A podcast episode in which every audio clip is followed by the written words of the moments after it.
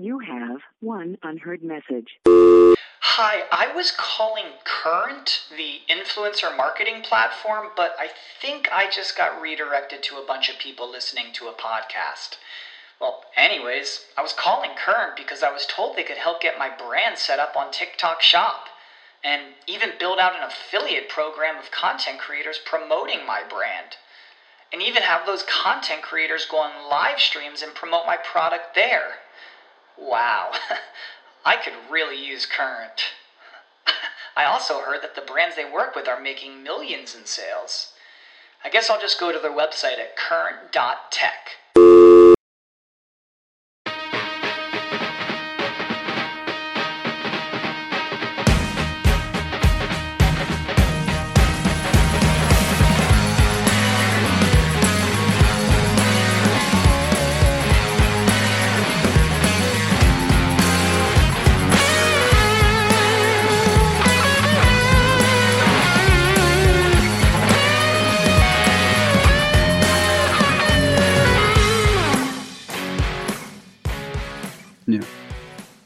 All right, we are back here on Alt Media United, a show that is yet to be named officially, but for now, it is self titled after the cooperative that founded this amazing show that will be the talking piece, the mouthpiece of Alt Media United to sort of promote all of the amazing podcasts that and content creators that we're cooperating with and also keep you informed on what's going on in this ever changing podcast landscape. We have, you know, crazy podcasts being created by people like Barack Obama and Bruce Springsteen. Although I think that that's old news now. That that podcast came and went and failed and that just goes to show that the, the powers that be are not going to easily nestle themselves into the podcast industry. So I'm I'm happy to That's be true. here.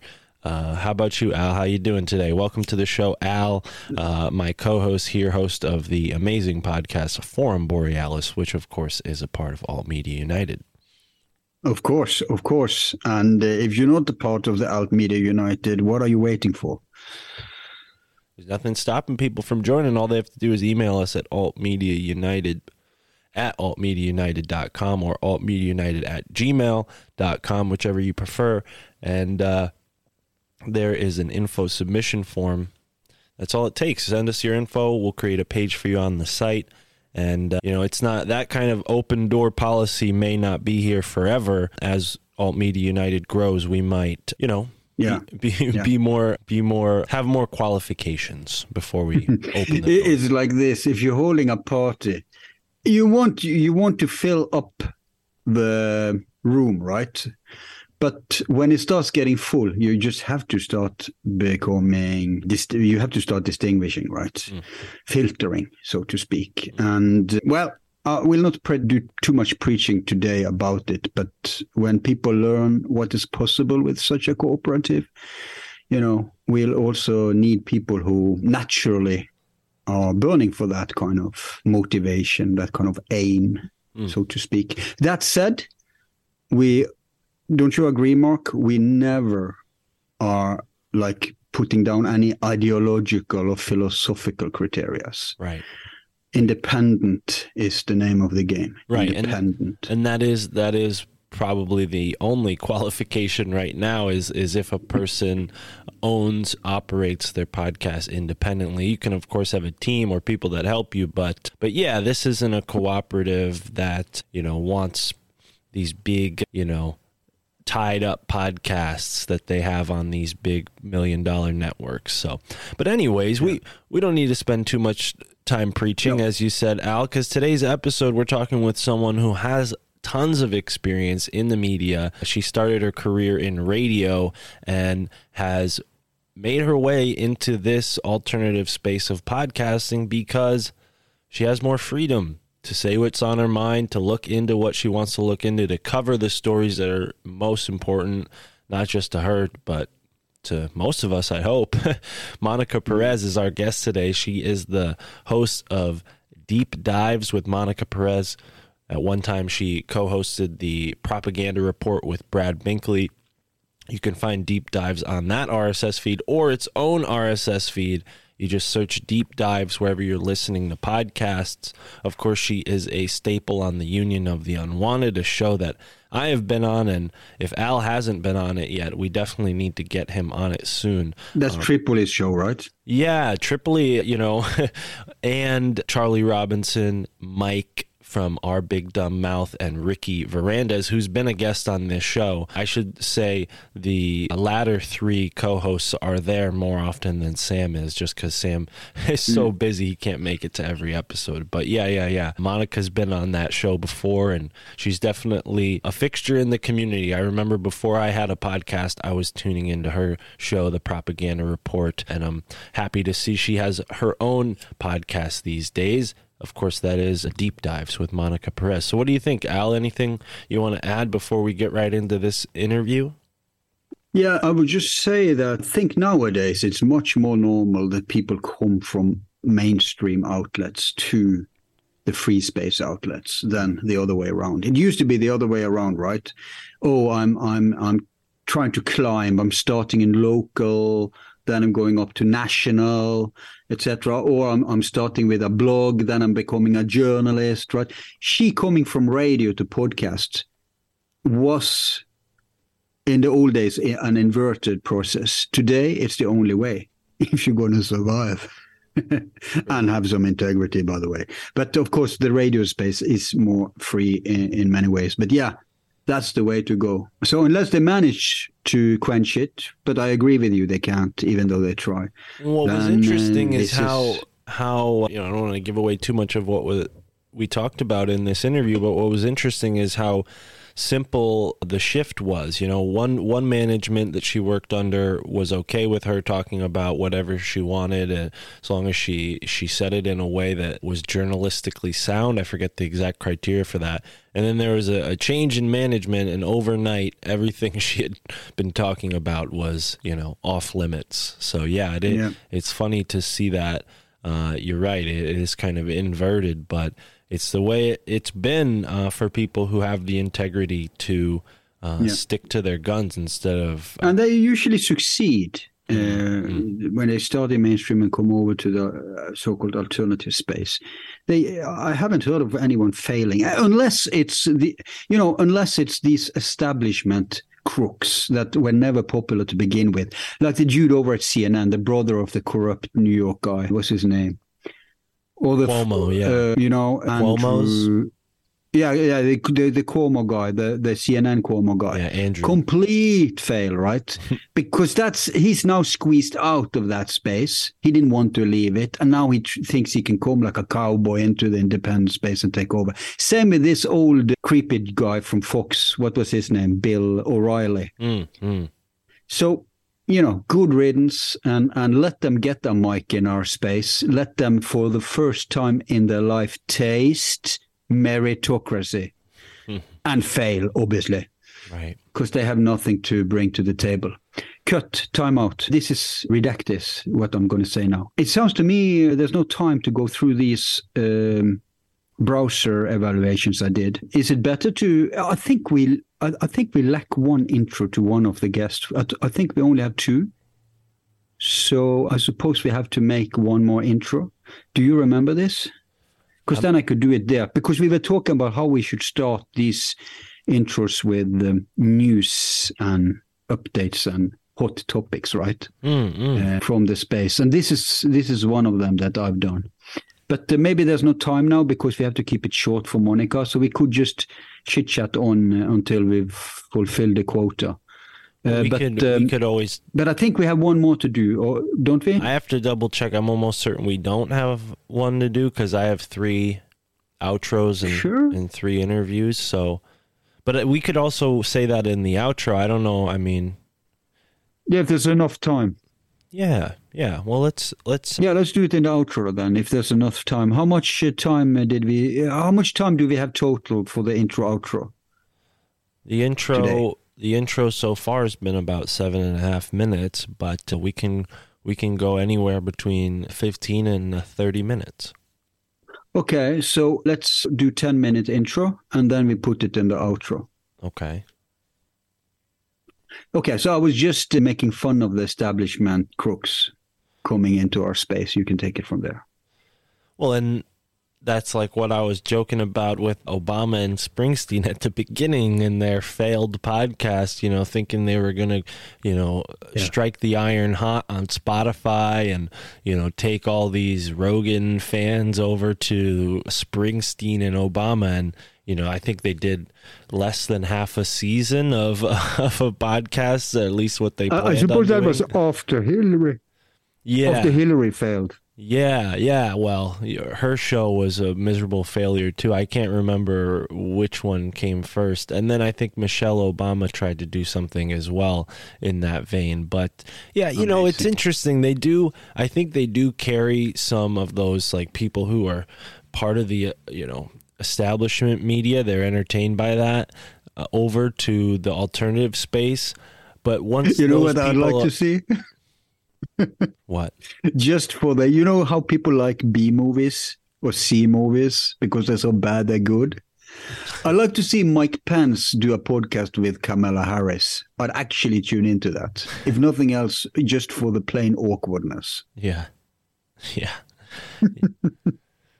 yeah. Yeah. Yeah. I think there's a lot of that going on. I'm sure there's tons of podcasts in the top on the top ranked charts that would surprise you and I'm sure we can look into that as this show evolves like why some of those podcasts are ranked so high are there tricks hmm. that these big podcast companies are using to get their shows in the charts you know with apple is there some kind of algorithm because you know i've played around with the podcasting stuff for almost two years now and i've gotten my show into the top 20 in the philosophy genre several times and i'm just curious like how a show that only has one or two episodes or three episodes can be in the top 10 and you often see that where an hmm. episode will be you know like or one, a season of a, of a new podcast will be like ranked top 5 and you're like there's only two new episodes out. How did they get that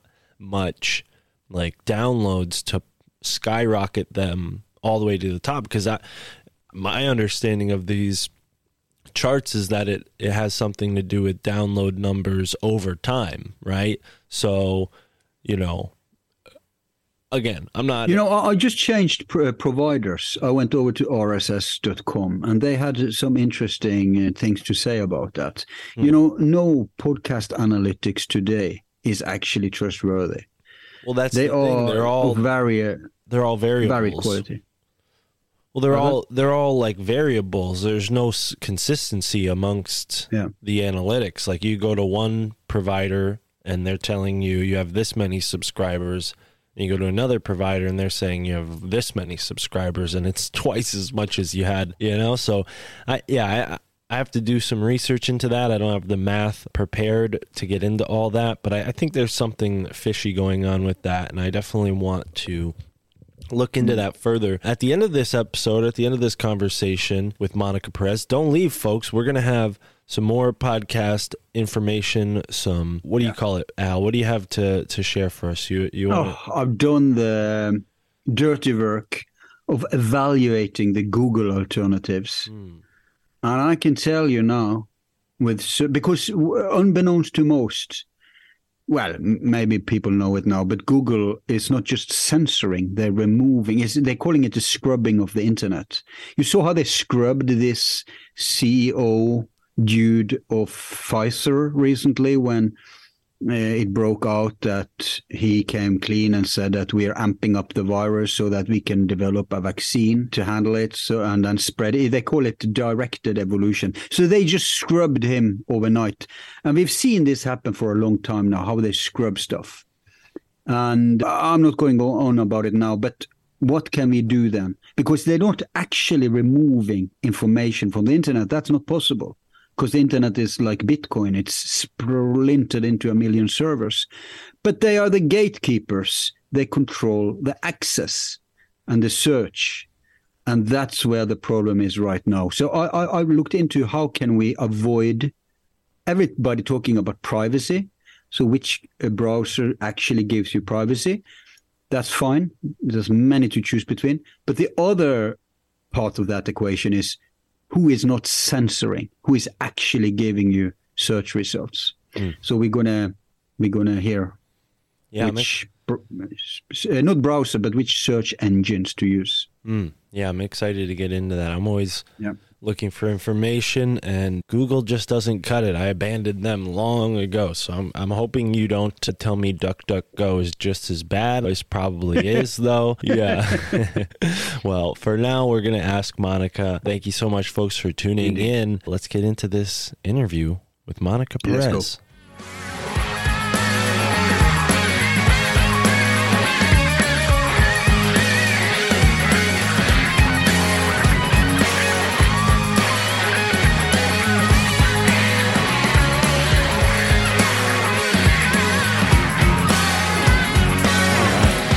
Ladies and gentlemen, here we are on the My Family Thinks I'm Crazy podcast. Insert uh, scratch vinyl sound there. And the Alt Media United podcast, which just debuted, kicking ass, taking names, and helping the people get the truth uncensored. And to help kick that off, it's the great Monica Perez from her brand new podcast, Deep Dives with Monica. You know her from the Propaganda Report. You know her from the Union of the Unwanted and much more. Monica Perez, welcome to the show. Thank you so much. I'm super psyched to be here. Well, I am super psyched to have you. As the audience knows from our introduction, the great Al Borealis is joining us as well from the great North. Al, welcome. Greetings. And today, uh, I wanted to talk a little bit about Davos to begin, if you don't mind, because you recently did a sort of, uh, you know, 10 things you need to know about Davos. And I'm someone who sticks my head in the sand like an ostrich. So I thought Davos was a acronym. No, it's not. It's a place in, um, well, it's a place. I think it's next to Switzerland. Braavos. ah, okay. So it's in Braavos is isn't that where the Iron Bank is? Braavos? It's it's from uh, what's Batman? called? Uh, no, no, no, no. It's from uh, a Game of Thrones. But um, Ah, to me, that means Switzerland. yes. Yeah, I mean, my husband asked me once if I ever got to the bottom of the rabbit hole, where would it be? And I said, well, I think it will be on the top of a mountain in Switzerland. And that's Davos.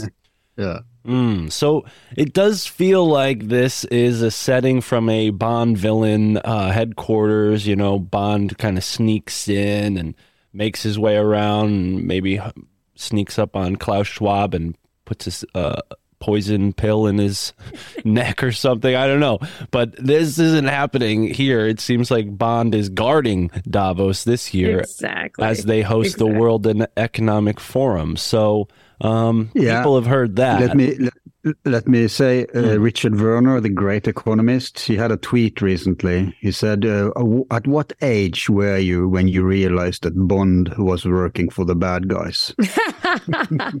yes. Yeah. I remember, I'm not going to tell you my age, but it was only about 10 years ago. I Mm. mean, I always knew that my, I was absolutely raised my hardcore, I guess he would consider himself a classical liberal, which is really like a libertarian. And he just hated the government, Republican, Democrats. So I was always kind of turned on to it. But when I realized that they were actually the ones blowing up buildings and stuff, that wasn't until the Boston Marathon bombing, which was in like 2013, I think. Mm. Uh, speaking of that, I, I knew, you know, from the first second something is fishy because they couldn't let us. Um, they, they isolated the poor patsies, but I never picked up on specifically what that was about in terms of, the, you know, from the deep state angle. Could you share briefly? Oh with me? yeah, I mean that's when. So before I did podcasting, I had a radio show on terrestrial radio, and I did not know 9/11 was an inside job or anything, but I had to fill in like on a prime time show right after the Boston Marathon bombing, and I had to do a lot of research to figure out what was really going on because it was a call-in show and I really needed to know everything. And as I was researching it, I noticed that like the facts were different in different newspapers and there were no retractions. And that's when I realized that the newspapers just don't tell the truth. And I've never gone back.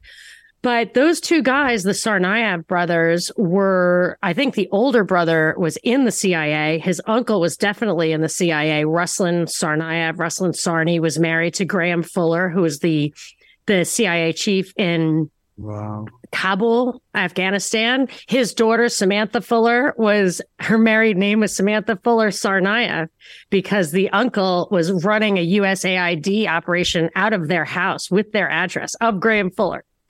And the kid, the younger, the older of the two boys, men, young men, uh, was at the Jamestown Foundation and, um, I forget what Middle Eastern country, but their whole Dagestan, Chechnya thing actually traces to things that Graham Fuller said. And they were, I think, over there uh, radicalizing imams for us. And I believe that the Russians outed them and sent a letter to the CIA saying, these guys uh, get your effing spies out of Chechnya or Dagestan or whatever. And so once their cover was blown, the younger one was a dental student. I don't think he had anything to do with it. They say he's in jail right now. I'm confident he's dead all this mm. stuff about there being a shootout and the brother running over the brother. They surrendered. They had their hands in the air. Yeah. The the older brother was arrested naked, stripped naked. It was on CNN. Turns up dead a few hours later. The whole story morphed. There was tons of eyewitnesses for that. I was covering it in real time. And the mother, remember the mother came out and said that uh, they were eliminated by the. the uh, she didn't use these words. The ants, yeah. Yeah. The yeah, aunt. the okay. the aunt. So she was telling the truth. Like the aunt was definitely telling the truth. I had um that's when people were, you know, I could tell there were agents contacting me, acting like fans, telling me not to tell this story on the air it really got way down. But I, you know, so the number one thing was eliminating those guys. So when I think it was like Robert Mueller of the FBI said, like, we're trying to find these two terrorist number one and terrorist number two. And I'm like, well, they're on a terrorist watch list and their address is within one mile of the place where this happened. So if you're real, I can tell you their names, buddy. so he, so that was eliminating them was one thing. And then I feel like the actual bombing I don't know. I never really went through like, is that fake blood or whatever? I, I, I guess in after time has passed, it feels like it, you know, I don't think 200 people died. That's for sure. But uh, I think they use that as that test for martial law. Like they locked down the whole city. That's the first time you ever heard like shelter in place. And they just did some experimentation of what it would be like to send tanks down the streets and go up to people's houses with big guns and tell them to like step away while you walked inside. You'd see videos of that. So with all these things, they're always multitasking. And I think they just use these guys as patsies because they had to take them out anyway. Yeah. So that, don't wind me up because I just no no no no Monica. that's what we have you here for. Don't apologize, please. That's that's, that's my superpower. Is yeah. just not. That's actually got discovered for the radio because I was at a wedding. And the lady next to me was a radio producer, and I did that to her, and she was just like, "Oh my gosh, can you do that if nobody's even listening?" And I was like, "Ask my husband." and I've been on the radio. I was on the radio ever since then. Well, yeah. and take us take us to the next phase because the Boston bombing part that that kind of exposed, you know, the grim reality of what you were sort of a part of, and and maybe how they were hoping you wouldn't be as keen uh, as you were, and and on the track like you were. So, uh, was it shortly after that that they let you go from radio, or did you no leave? No way. That's what's so crazy is that that was at the beginning of my oh. career in radio. It was Cox Media, which was still family owned. It was big. There's two Cox. Like I don't think it was the Cox like that does cable, but they had newspapers, they had radio stations all in Atlanta where I lived. And they uh their the program director there had been there for a long time. I think, I don't know if he had worked for Art Bell, but he, he liked Art Bell and he's like, you're like Art Bell. Like people will like that. And he just, he let me be me. And even my producer, who was the woman at the wedding who discovered me, she produced my show. She loved me truly. Like I'm good friends with her. And she, I became good friends with her and she didn't want me to go down in flames. She was like, you cannot go on the radio and say that stuff. Like you have to say something else. Like that's, people will think you're crazy. They'll run and scream. Like the only rule I had is like, no, don't make people run and scream away from the radio and don't and don't lie don't let somebody say something that you don't agree with without correcting them, like because people, you know, little things like that. But my, I said, oh, then I'm not going on because I cannot I don't have anything to offer except for that I cracked the entire code. so I'm not going on and pretending like this is about, you know, bombs, not guns or whatever. So the she dialed up the program director and he said, if you can support, if you can tell people that it's the difference between your opinion and the facts, and you can support your facts with evidence and your opinion with rationale, you can do it. And that was always his philosophy. I said, I kind of held my tongue when it came to 9-11 there were a few things 9-11 abortion would have been okay but i just don't you know enough people talk about that. And then just uh, people were extremely pro war because it was a conservative radio station. And if i ever said anything about, you know, maybe we shouldn't be bombing Syria constantly, people be like, but, you know, we have to protect Israel. And I'm like, well, Syria isn't bombing Israel, but whatever. so I tried to stay away from those subjects, which I really felt people would absolutely hang up and I would never have an opportunity to talk about anything else. But other than that stuff, I said whatever I wanted for eight and a half years. And then at the exact same moment that I, like in 2019, um, uh, we taught Brad Binkley, who's my propaganda report co-host, was my sidekick there, like my on-air producer, and he talked about. We both talked about uh, Epstein and um, Abrams, Stacey Abrams, which were big issues. I did a lot of work on election integrity in 2020, but the CDC is in Atlanta. And when I heard Event 201, I started playing clips of it on the air and it was like War of the Worlds because people were just like, what? Six million people are dying?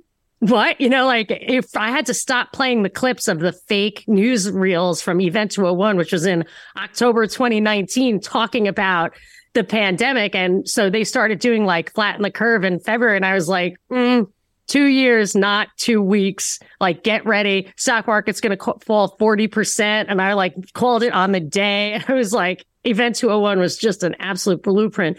But that's that at the same time that happened, Cox sold to, I think, Apollo. And the head of Apollo later had to step down because of his relationship with Epstein. And of course, the whole election integrity thing came to a head in 2020. So I don't know which of those three things did it. But in that month, as soon as I started on the Event 201 stuff, and I just said, ah, forget it. I'll talk about 9 11. I'll talk about whatever. You know, I got this. I was literally gone by the end of February 2020. Wow. Wow. And then we find out that this Apollo guys is in leagues with Epstein. What a surprise. I remember you told me that story um, in 2020 or 2021 was when you first joined me on my show. So yeah, I don't know if we knew that part about the Epstein thing then, but uh, no, or at least it didn't come up. And yeah, wow, that's fantastic. Uh, I'm glad to see you sort of roll and recycle like all that experience that you gained in the radio industry to this successful podcast like venture that you're on now. I mean, clearly it's working for you and and those producers were right. You do have a knack for this, Monica. So we're glad to see you doing that. I'm I'm a little confused. So the deep dives, this is this is your solo show. Do you still contribute to the propaganda report at all? Uh, like it- No, I decided I really didn't uh, have the time for mm. the hmm. daily show. I didn't feel comfortable taking Patreon money that I had kind of promised people a daily show and really got a lot of people to sign up for that. And I didn't want to do that. Binkley said he wanted to continue to do it. So I kind of just handed it all over to him and he took, he's got 100% of the Patreon, but we still both post what we're, what we're doing. He does, you know, stuff that we kind of used to do. And I do my solo show. We put that in our Rokfin feed. We put it in the propaganda report feed. Right. But I really, um, I've got, I agreed to just not do too much in those feeds. So I had to kind of start my own and I did the deep dives thing and that the solo stuff I do on deep dives draws a lot to the invaluable training they gave me at WSB. So I feel like I'm getting back to that, to those roots and kind of, um, it's, that is quite an advantage. But yeah, I stopped doing basically any of that. And I, I would, I would pop in once in a while to you know, Rokfin stuff or whatever, but I just, I can't, cannot co host anymore. Well, But, I'm- but good call to leave radio because, except for America, radio is dead in the rest of the world. Mm. Um, and now it's not, the FM bond is shut down anyway. Everything. Wow. is- Well, the thing, the thing that was really great about it, there's two things that I really miss. And I think this is why they had to shut me down. One, or shut everybody down who would do this. One is that people were listening to that station. It was the number one station. I think it was, it was a huge station. They were Mm. listening for the news, traffic, and weather. Mm. And they were forced to kind of listen to me. And what that did was A, it exposed a lot of people to a different viewpoint. And then the other thing kind of built on top of that, it was a call-in show. And Atlanta is a very diverse place. I think it's half black, it's African American and African, and just tons of uh, diverse cultures. It's it's like a very central city in the world. And I would have people calling who completely blew up the stereotype narratives. I had, I mean, my the ref- reference I make the most, and I do forgive me if I repeat myself, but was that the uh, reparations was a topic, and I had more liberals than even conservatives or political agnostics called. Every single person who called for three hours were was against reparations. These were uh, black Atlanta citizens, uh, residents, and that that was powerful. Like another time, I happened to fill in for somebody uh, during the week, which was when you really got a lot of ears, and we beat no knock raids we just i had 400000 people listening and they just called and said that's terrible like that's how that baby got hurt and all this kind of stuff so i reached people who never hear this stuff that's the difference between radio and podcasting is that podcasting first somebody has to want to listen to you Mm. Preaching to the choir, kind of. Yeah. Mm. Yeah, that's why we need to set up like at bus stops, like some kind of like portable like podcast player where people could hit a button and it just like randomly shuffles through podcasts. We need to do something for people. But uh, to- that's in the works, man. yeah, like you know. curi- you know, We- some we're sort working of on it. Curiosity podcast stop or something like that. But yeah, it's it's definitely uh more suited for podcasting this type of content, but I agree with you and and you made the comparison or your producer made the comparison to you and Art Bell. I think that age of uh, radio is is fading away unfortunately. Maybe it'll be replaced by this uh, satellite radio that uh, people are excited about. But yeah, it, it seems like the podcast deep dives are a good transition for you, Monica. What uh, what has grabbed your attention recently? I mean, we we started talking about the Davos. We can go back to that whenever. But was there anything else uh, that you've dove into that's worth sharing? Well, there's there were two big, big topics. What I found was I was trying to just do like 20 minute deep dives a couple of times a week.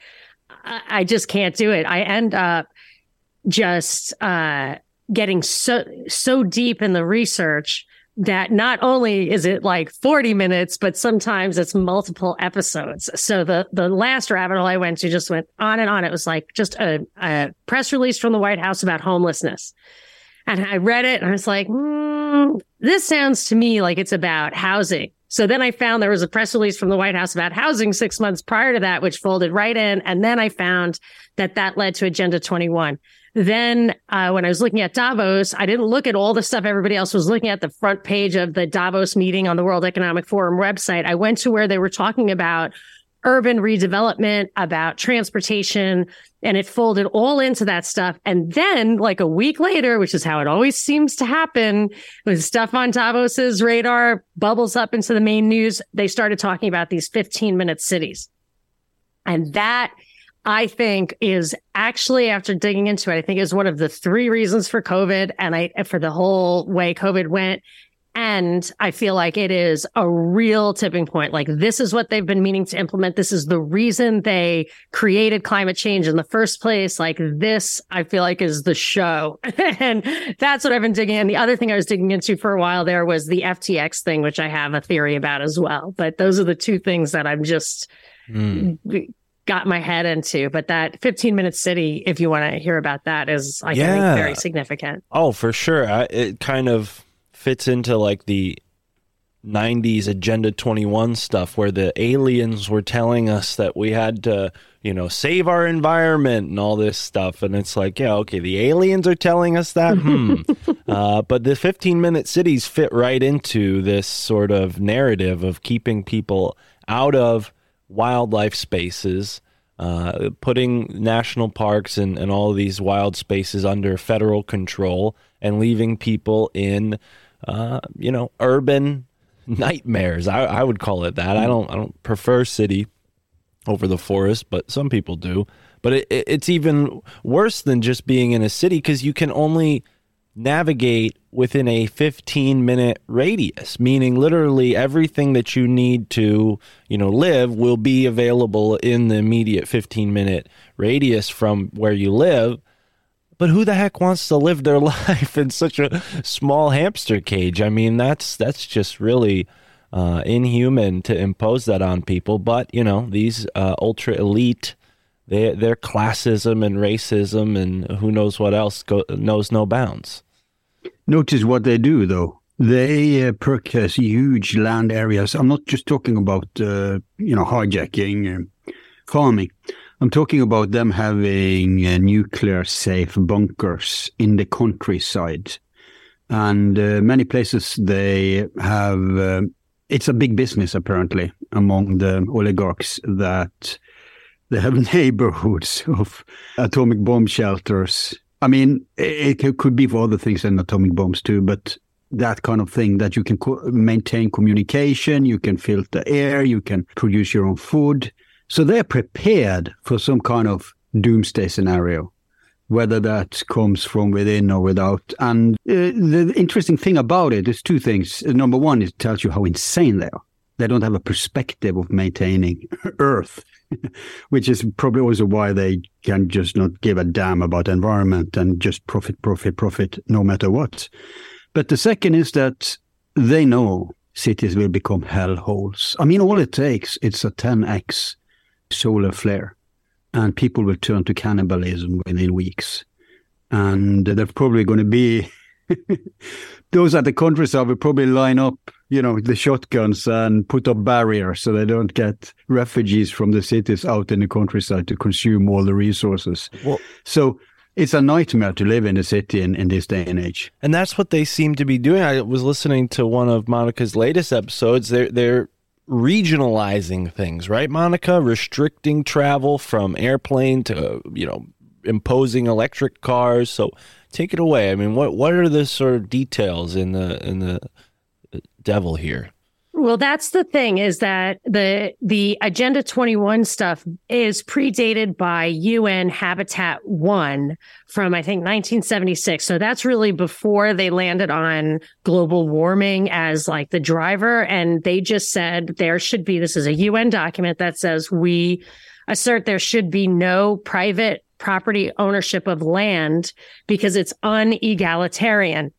And that is, I think there's a couple of reasons for the 15 minute city and purposes, but the number one thing, and Rosa Koire, who wrote Behind the Green Mask and really laid all this stuff out before her untimely death last year of one of these rapid moving cancers, which are becoming so common right now, but she had said like no matter what it is if it's transportation if it's urban redevelopment all of that it always ends up being land use restrictions.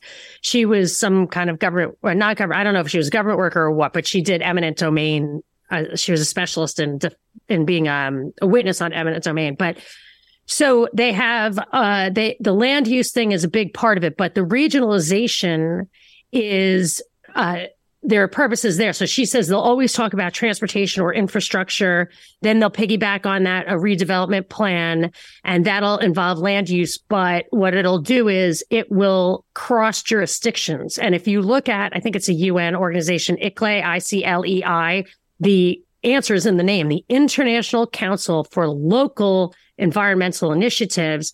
They have blueprints for how to get uh, extra jurisdictional laws. So it's hard for you to fight against it because they create these like really artificial kind of quasi government um, regions that's hard for you to fight, but you still have to fight it. I looked at local city councils. They do still have regional planning things. They have um, sustainability committees. Like I, I'm getting to where I'm learning the blueprint that Rosa suggested that we fight it, but it all it all um, travels over time with the exact same agenda, but they make different excuses up for why we need to implement it. So it's really cannot possibly be about climate because it started before that was even an issue. And what I think it is about, I think it's land use restriction. I think it's obviously got something to do with controlling the human beings with surveillance, also with a kind of censorship. You control information, controlling communication, which includes people interacting as well as information. But I kind of feel like one thing that's hardly ever mentioned, but I also found it in kind of buried in the history of some of these documents that it used to be called like digitizing cities, not just not making walkable cities, but making digital cities, which didn't catch on. But I feel like that's uh, one of the really big reasons this is happening and why COVID was essential to it happening so the 15 minute city is you're not allowed to drive basically, not even in some places within that 15 minutes. You, all cars will go away and you're allowed to walk or bike. And you're definitely not allowed to drive outside your region. That's happening in Oxford, England right now. And they're saying that uh, because of COVID, you need to, we understand you need to have everything really, really close to you for mental health purposes, whatever. But they talk about it. They're implementing it in Paris and they keep referring to the fact that prior to COVID, they couldn't get employers to realize, to accept that workers would not show up to work, that they would be able to Zoom work. But thank goodness COVID broke through that barrier. And now we can have digital work. And there are two reasons they're doing that, in my opinion. One is these like really global kind of monopolies that are government connected want to rebuild everything. Everything's built, right? So you got to build, you've got to tear it down and build it up. I feel like the Miami condo collapse was a setup to make people want to tear things down and build them up again. So they want those contracts. They want to implement green energy. It's a lot of money for them. They want to put the metaverse in place. That's Infosys, Rishi Sunak's father-in-law is Infosys.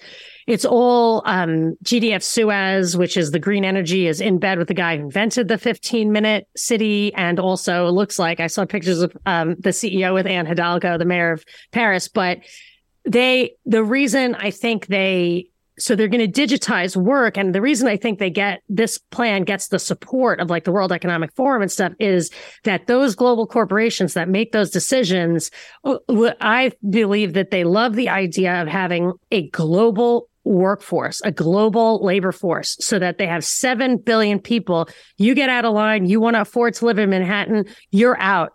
And, um, and they can then, they talk, uh, one of the institutions that's behind the 15 minute city project is degrowth. It's called degrowth, and they want to radically reduce consumption. And the obviously the standard of living is going to go down, and they can you know the the new wage will be this international floor and i feel like that's why all the global corporations would kind of be behind this because they can just continue to absorb any surplus wealth we might have not only to make them rich but more important i think to keep us from having any free time or money to resist yeah yeah. This is why, you know, uh, it's been for the longest time, the some so-called libertarian elements have supported weak borders, which classically has been a leftist thing, Koch brothers among them. It's not because they believe, the oligarchs are hijacking on um, this identity politics. Oh, we are against racism. We support multiculturalism. They don't give a crap. They're bombing and exploiting those countries where uh, people are, are, have other religions or the culture or the ethnicities. What they really care about is to have a movable working force so that they can undermine unions, they can un- undermine salaries. Because if our workers in our my country if they have fought for certain levels of rights, then okay, let's just get workers from China doing this for a fraction of the price. And so you will uh, perish. And eventually, if they can have a global working market, never again can the proletariat raise up and challenge them because they will have the monopolies, which is actually the left, economical traditional left, not what passes for the left in America, but uh, here in, in the rest of the world is a different political landscape. And left here means often socialism. And those people who, and, and that means class war uh, against the oligarchs. So those people have completely fallen asleep at the wheel because they can't see what's going on here. They're buying into this identity politics uh, Uh, distraction so that they can implement these oligarchical agendas. Even though Karl Marx said in Das Kapital in the 1800s, he said that this system will inevitably lead to monopolism. Capitalism is just a face. Eventually, it will become corporatism and they will obviously hijack the state. So, and this is what we really call fascism: is the state and the multinational, you know, cartels because they have this face of being different corporations. But when you and they deliberately make it hard to track who owns it. But when you come to the top of the uh, monster, you see it's one huge cartel behind it all. And obviously, and no NGO, no civil organization, no government is strong enough today to stand against this. And I, I, want you to pick your brain about the FTX thing you teased us about, because I, have become very recently, I've become a Bitcoin maximalist. Uh, and it's not long ago, I didn't even know what, you know, the difference between crypto, fiat, and Bitcoin. But I'm convinced that they are in a rush to do implement this. I've told, I talked with Mark about this before. Is that they need to, they, they're in a hurry because they have to beat Bitcoin to it because if Bitcoin becomes implemented in the world, they're screwed. And they see this is the way it's going. And, and they can't do anything about Bitcoin except propaganda, scare us, try to make us not use it. In the meantime, they have to launch these central bank digital currencies. So what do you think about these matters? Well, I am not a crypto person because I have a banking background and I could never understand how to value it. I just couldn't. I'm not criticizing it. I also I did feel like it's a gateway stepping stone to a cashless society, but I'm not uh, down on it. But I just couldn't understand how to value it. I couldn't understand how to how to value the not the supply of Bitcoin. It's clear how to what the supply of Bitcoin is, but to the extent that there are substitutes, ETH and stuff like that, I just felt like it was um, impossible for me to get my mind around. So I didn't want to dabble in it. But when I looked at the FTX thing, I, I it had a special interest for me because the main character, this Sam Bankman Fried, he is the son of two Stanford law professors. And I went to Stanford Law School, and his father was my crim professor. So wow. I knew, I, you know, I, I, mean, he wouldn't know who I was at all, but mm. I knew him and I just, I liked him and I just could not imagine that he or the, his kids would be involved in something illegal or even really unethical. Like I just couldn't get my mind around it. So it made me kind of try to crack that code. And also the mother was a professor and she wrote on ethics and stuff. And they were, it was just didn't make sense to me. So as I dug into it, I started to think that, and then the girl, the other character and their characters, they're dressed up like yeah. nerds. You see only one image of them all the time, which is a big tell. Like that Caroline Ellison has like one or two pictures of herself. And there's just, you know, somebody worth billions of dollars. She can't, I don't know what. don't you, don't you think they are, they are just patsies? They're obviously on the no. specter. No, I don't think so. I think what I think is that they were that, and so her father was the head of the economics department at MIT, mm. and Gary Gensler, who's the SEC chief right now, he used to be, I think, maybe the commodity um, and exchange eh, commission chief, something like that. People that worked for him or in that organization. Bankman, another professor I had at Stanford Law School, was a former SEC commissioner who's good friends with Bankman. They joined around the same year as professors there. I feel like, and the parents supposedly had an ethical system called utilitarianism. I mean, I know what utilitarianism is, but they, I think they had a very specific um, definition of that. And then supposedly the kids were part of effective altruism and uh, you know whatever just like do what works kind of thing and i firmly believe that they oh, uh, that is absolutely conspiracy that the SEC guys or whatever, they all agreed that for the good of the majority, crypto needs to be regulated. And I don't know if they know what you're saying. Like I, what you just said. They they want to me. make it to securities, right? I think, yeah, they definitely, but it is kind of, you know, like I, I FTX US did have some, some compliance obligations, which it met. Like, I don't even think they, I bet when the rubber hits the road, they did not actually break any US laws. And they will say, see, I should have been stopped. And I think they think that they are doing a service to humanity by, hmm.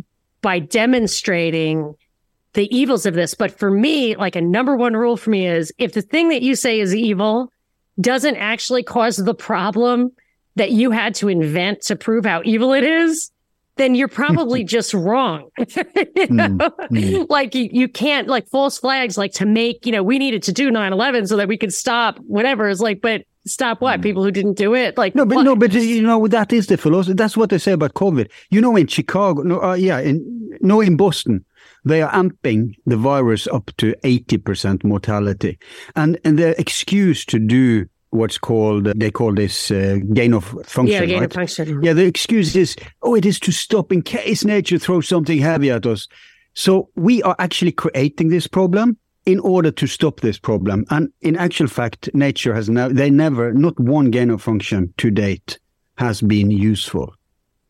They have no Yeah. examples of precedence. So it's just, uh, this is the excuse they use uh, on everything. 9 11, like you said, everything.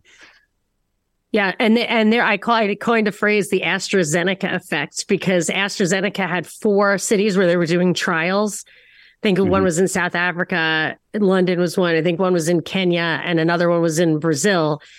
And that was where the four variants first emerged. There was a one to one correlation between AstraZeneca vaccine trials and new strains of COVID. One to one.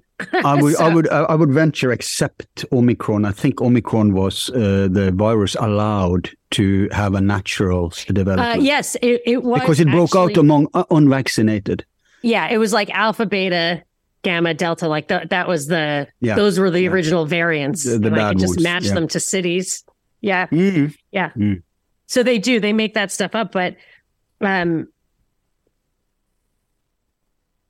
they yes, I have I have a strong aversion to trying to prove your point by creating by fabricating something that didn't really happen. it just makes me crazy. I have a bunch of things from before that uh, about the I just three things that you cracked the code for me just by talking Al about the uh about the 15 minute cities and that stuff that I just wanted to point out because they were really good. You said about the immigration, the Koch brothers, and they want to have open borders. And one of the things that I've talked about, and I think Mark might have caught this, separate from my work on on the on the 15 minute cities or whatever. I've been talking to Ian Davis. I don't know if you know him, but I really like his stuff in Off Guardian, and I have talked to him on the air a few times. And we talk about this like multipolar world order, but he talks about how we're going. He talks about regionalization in a different way. And for me, uh, like they did the globalization, and now for some reason they're pulling back. And the per- best evidence I have is that airlines. This made me kind of like not re- realize that government's not incompetent. Our airline record is like zero deaths, except for two sketchy incidents I don't count, but like zero deaths on US run commercial jets in the past 10 or 15 years. I mean, they know what they're doing. And now all of a sudden there are all these glitches in airlines. Like they don't want us to travel anymore. They did want us to travel, Mm. which is why it was perfect. And they don't now. And I was like, why are they shutting down? Did they accomplish their goal? Like, did they mix up all the cultures in the world? Like, do they have enough? Uh, I didn't even think about the labor issue, but I just couldn't understand why they, there was a phase shift. Hmm. And and what you were saying about the mobility of labor, this GDF Suez, which I was saying is hand in hand with Moreno, they one of the things that they do in a subdivision ineo ineo is um, mobile workforce management. And i was like and it talks about like do you relocate your employees? And i was thinking it seems more like the mobile workforce they're talking about isn't about relocating employees. It's about reaching employees where they are. And if mm. they're making that transition to a mobile workforce in the digiverse they could now shut us down because, you know, mm. interaction, communication is kind of a limited hangout in itself because people talk to each other. That's why they shut down the bars. And mm. Two other things. One is you said like cities will be a hellscape. This is another thing I was trying to crack the code on the 15 minute city on homelessness um, and, and on the housing thing that Biden put out. They keep talking over and over again about taking uh, the ideal number is 25%. They want to take rich neighborhoods and make 25% of that uh, poor. They want to put 20 uh, government projects as 25% of the housing in rich neighborhoods to deliberately do that. So if you have a 15 minute city and it's an affluent community and then you take 25% of it and put poor people in there, that's great if they're going to maintain it. But every time I've seen, like when I was researching the homelessness and stuff, like every crisis was a result of having created dependency and then pulling out the money. And mm. I was like, they're going to pull out the money. They're going to cause a crisis. Like, I don't know why. But Catherine Fitts talked about this for the for the longest time. Who?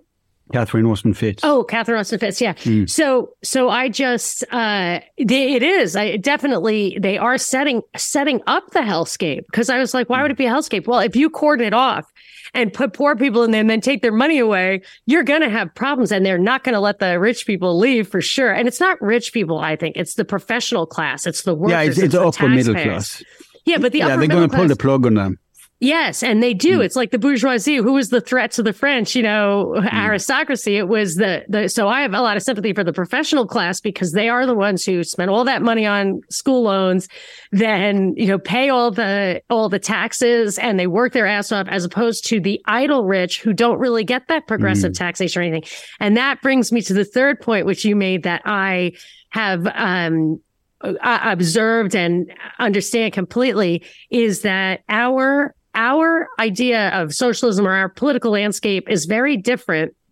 And I attribute it to the fact that prior to whenever the turning point was, I think it was probably Obama, where here you didn't have to, you, we didn't have the landed gentry actually tie up all the land in this country 800 years ago or whatever. Like we, mm. you could carve out your space, like until, mm. like, I think the tipping point was Obama. So for us, this idea that the rich have ill-gotten gains it just it isn't true because everybody knows somebody who got rich i mean you know people who don't even speak english who opened a restaurant and they're the richest the guy american the, dream the richest guys in my town owned el mm. bandito mm. restaurant they were mexicans mm. and mm. like wow it's still there and uh but in when i go to england and i see you know, a square that still has the name on it of the count from hundreds mm. of years ago, whose family still owns it because they do that 99 mm. year lease thing.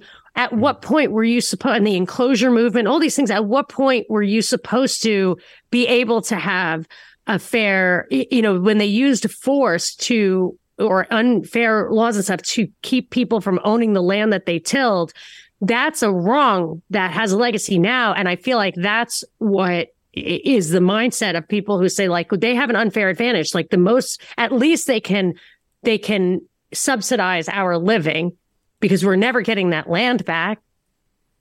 So i can mm. see the difference between the this 15 minute city, city thing it only works in um, industrial countries and in the huge cities. It, it, for example in a country like mine it's going to be very hard to implement well, one big thing is that they are they are focusing on density.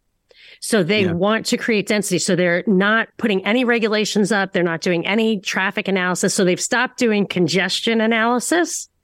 So hmm. that new, I think they're abandoning traffic control so that people get like freaked out by the cars and the congestion. So they're focusing on vehicle miles traveled, which will that can go down while while traffic jams go through the roof, which is what's happening in Paris. But one of the things that are exempted from any kind of assessment whatsoever is called infill developments. They talk about this over and over again. They have to greatly increase the density, the population density of these cities. And the thing that they're building in Saudi Arabia called the line is is I can tell you about it if you want, but it's on steroids. It's a hundred mile city of just two buildings face to face as tall as two Burj Khalifas or whatever they're called on top of each other and uh, that the desired population density in that city is 10 times the population density of the densest city on earth today but paris is one of the densest cities in the country in the world and that's why they're starting there because you're right mm. it cannot work without in, in extreme population density. They call it vertical living, stacked housing. There's tons of synonyms for it. But the thing is, it's not this crazy conspiracy theory. It is absolutely happening and being implemented in many, many cities. But Barcelona, Paris, um, London's doing a little bit of it. Those are the, the big Yeah, the conspiracy right part would be to speculate about the the true purpose of it, right? Not not that it exists. This is so interesting, Monica. But uh, we are reaching the top of the hour, and Mark probably has other things on the agenda before we close shop. But I, I'd suggest this sounds like a great Forum Borealis show. So if you like, we we do deep, We're like long form, and you need time to make your case here. I talk so come really on my fast, show, though, I sure. Was that? I yeah? talk so fast though.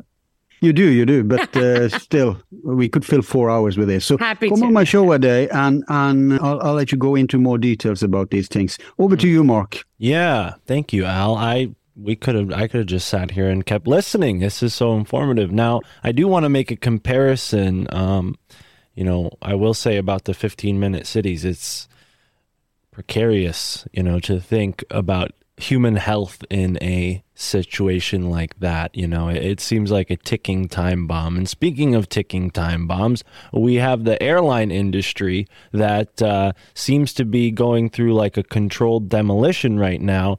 And I, I think this is history repeating itself. I'm not sure if you're familiar, Monica, with the Millionaire's Flight. Have you ever heard of the Millionaire's Flight? It's it was mm, I don't know. It was the final successful trip of the Hindenburg before it exploded, and some of the passengers on the Millionaire's flight were gentlemen like, uh, well, Nelson Rockefeller, um, and some other very important automobile uh, figures like president of Cord Automobile Company. Uh, German ambassador to the United States, president of Goodyear Tire and Rubber, director of the Hamburg America line, and officer of Standard Oil. So on and on and on. All these important people took the final flight on the Hindenburg. And, uh, you know, for people who aren't familiar with like balloons and dirigibles, that's a free energy technology. You know, you, you essentially are, you know, saving a lot of money floating through the air in a balloon. It's much more cost uh, inefficient to fly a plane with jet engines that require fuel. So this is what they're setting the stage for back then, blowing up the the you know free option of air travel and replacing it with one that they could commodify more easily. And now you know with these bullet trains and tracking and that being the emphasis with data, they're ready to eliminate flight altogether. They've already got the whole world stitched up the way they want it. Let's leave people. Uh, you know, back into the age of boats where you have to, you know, take a boat to, to go international. I think that's really what we're heading towards because think about how much that restricts people's autonomy when you can't, you know, leave your own country. You make a great point. It goes right to one thing that I highlighted. Actually, one of the reasons I went into the transportation stuff on World Economic Forum is that I definitely smell a rat on what's happening with the airlines, with the FAA shutdown, with Southwest shutdown. All that stuff is totally fishy to me. And I found in the World Economic Forum documents that you know they asked uh, people in the airline industry what they expect for 2023 and it was all focused on sustainable air fuel, I think they call it. And what they were saying was, well, we're going to move to electric planes, but they have a really, really short range. You can't It's they're just completely like regional. And I didn't, I figured it was something that they would fix eventually, but maybe they won't fix it. Maybe to your point, they won't. And I felt like all the, all the fishy stuff that's going on with airlines is just to set us up with all the actual problems it, that will happen when they start converting it to a, a electric. There's going to be, there are going to be accidents and there is, there are going to be slowdowns. There are going to be shutdowns. There's going to be problems. So I totally agree that there, that, that would contribute to this just regionalization. Yeah. But America has been very hard to, you know, they, they for the longest time, they haven't encouraged American to leave USA. If you don't have a lot of money, it's very hard to get a passport. Uh, I know this from people I know over there. And it's as if, and they have, I mean, for us, it's super simple to get a passport. Over there, it's a hellish bureaucracy. So, and and then they have, since 9-11, right, scared people about the world outside. I think internet has cracked that narr- narrative control. You know, you had extreme fear of other countries, especially Islam countries, for the longest oh, time. and definitely. Yeah, yeah. And when uh, it's China. the CIA who's behind and China. You know, uh, the, the Republicans are supposed to hate on China. The Democrats are supposed to hate on Russia. And here we go, one step left, one step right, one step left, one step yeah. right. So it's like a America, USA has, uh, I've perceived for, for a very long time that it's as if they want to make it into a, what we call a fastening. What's that in English? Like not a castle, but, um, you know, you dam Fortress. It in. Fortress. Is the word. Yeah, yeah, fortress. Yeah, Africa too. Like one mosquito bite away from AIDS in Africa. Now that you mention yeah, it. Yeah. Yeah. Like exactly. I like you say go to Africa, I'm like, ooh, mosquitoes. well, South America. I've been all over the world. It's one of the better destinations. Yeah, definitely. I know. They've, they've, got propaganda for every corner of the world. Yeah, it seems like there's an American um, just psychological fear of the outside. It definitely. Comes. Yeah, but that's been cracking off the internet. That's the thing. Mm. Americans now are super knowledgeable about stuff in the rest of the world, thanks well, to I, the Iraq War, thanks to. And yeah. I think it has more as well to do with the internet, obviously, but with the freedom of media that's now available. I mean, YouTube, essentially anybody can create content and what I really love is these videos um, where people go and speak other languages in other countries. And it's like this short little white kid, and nobody expects him to know like this rare language. And he mm. goes and surprises yeah. people. And it just shows how connected we all really are and how thin the barrier between cultures is. You know, all it takes is learning the language. But uh, yeah, they don't want that. They don't want that kind of connection. I think podcasts as well uh, English being such a universal language, we're kind of spreading a lot of these American ideas uh, into places where maybe they uh, they need a, a, an American idea. I don't know. I, I, tend to think Americans' culture is so full of propaganda that it's like, no, don't don't absorb our culture. But at least podcasting is is somewhat. Uh, no, it's much better because for the longest time, Hollywood and the horrible TV industry has polluted the world with this false image, false culture, propaganda, uh, cultural imperialism, hand in hand with actual imperialism, you know, McDonald's and whatnot. So, uh, podcasts, you know, people all over the world, more and more people speak English, so it's easier to connect or, or uh, over the globe. And podcasts gets out more of the real American values like you still have very sound, for example, liberty. I mean, among the people I'm talking about now, liberty values, which may be unheard of many places in, in the world. And so I think it's very important for us in the podcast space because we are the last free speech space online now to try to bond more across borders because this fight is global. We always used to uh, joke like what comes in America give it 10 years and it's a reality here. So, but, uh, but it's better than the other way around. These 15 minute cities, I don't want them coming here. I, yeah, be better off they're, in there. They're not started. yeah, that's right. Because of the American spirit and values, they're not started there. But no. we don't have 10 years. That's the point. So we have to bond across the border because it's a global fight now. These are globalists, right? So pop, the population, the the populism has to be global too, and then we can't fall into these left-right distractions. Neither the mask, no mask distractions, neither the Christian uh, or or, uh, or or secular or Christian or Muslim, all sorts of attempts to make you hate your neighbors instead of your man, the man, is a distraction. So uh, I, I, despise it, and I see this a lot in, in also in our space. That people on the left they think everything on the right. It's a team thinking. It's tribal. Oh, they are they are crypto fascists. Donald Trump was a fascist, was a Nazi. Bullshit. If he was a Nazi, if he was a fascist, he would have seized upon COVID, like certain other countries did. And, but he he was more like DeSantis there. Uh, let it, uh, you know, try to. Um, of course, he had a bureaucracy against him. Same with the people on the right. Everything is communist. Oh my God, we're back to the red skin. Ugh, I can't no, stand that. Biden isn't a communist. I mean, he's a, he's a corporatist deluxe. You they have no idea what socialism is. So this left-right bullshit thing is used to scare people. Come to our side, come to our side, and then you can oppose. Doesn't work because they're going to play this game of you know, the establishment right taking over and trying to usurp populism right, then the establishment left taking over, usurping populism left, then the uh, corporate right again, corporate left. Bullshit. We have to break free of this um, prison.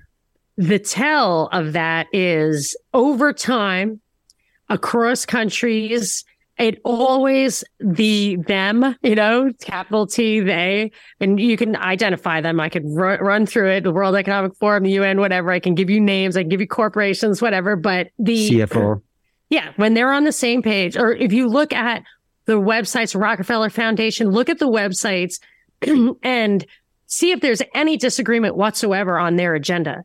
So they'll say we want mm. to fight like global warming or poverty or race or gender, or whatever.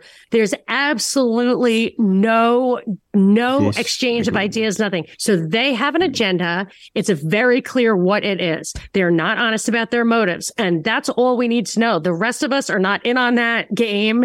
The agenda doesn't serve us. We don't have ulterior motives we conspire with other people about. So I agree with you. These uh, issue by issue divisions are absolutely meant for us Identity to not politics. realize. Yeah the and Trump did bring identity politics to the right here, in my opinion.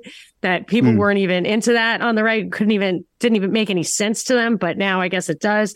But yes, I think it is very clear. No, no, they, they, they buy into it too. Abortion, all, all this stuff. But the thing about the globalists, you know, they implement, they, they give us bullshit things that we are supposed to fight about. Usually trivial things, nothing to do with eco, never anything to do with economics. And the things 95% is against like transhumanism, Malthusianism. We never vote uh, about that. That's just being implemented on both the right and the left. Bam. Here, transhumanism. Of course, technocracy. That's where we have to go. Nobody would support it if it was out for popular vote in any country. Yeah, it seems like that's the push for us all to be plugged into the matrix in these 15 minute cities and it won't even matter because our virtual reality will be so limitless that uh, who cares we, we, want it to be so quick to go to the grocery store because we got to get right back into the virtual world uh, hopefully that's not what it gets to but i was talking to a a gentleman who Al introduced me to. His name's Lauren Jeffries. He's a Native American elder, and he was sort of uh, laughing about how they've taken the word virtual and changed, inverted it to mean something totally different. You know, virtual virtual used to mean more real or like the essence of something, and now it means like you know this sort of matrix that you imagine. Yeah, that's a good point. Green lines and black, you know, background, and you know you're there like the Tron man on some kind of bikes, you know, sailing through the. They, have done the pixels. same with the word literal. Have you noticed how people are using the word? It's literally when it's not. That. when it's no exactly. It's the opposite right? It's the so it's this do, it's the, these double speak times where black is white and you know up is down. Mm-hmm.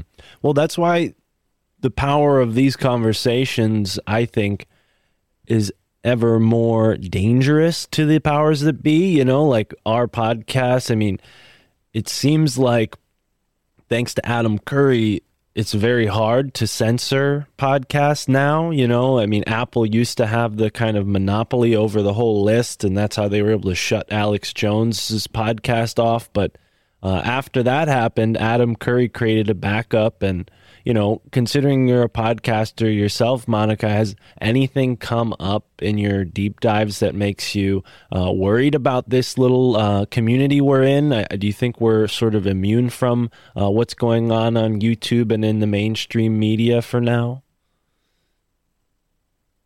Well, I do see it go in waves. And I remember on uh, February 14th, 2018, when the Parkland event happened at the high school down there, I was trying to do research for my show. My radio show was like that weekend. And I, for the first time ever, could not get the truth. Like I, there was no alternative stuff on YouTube.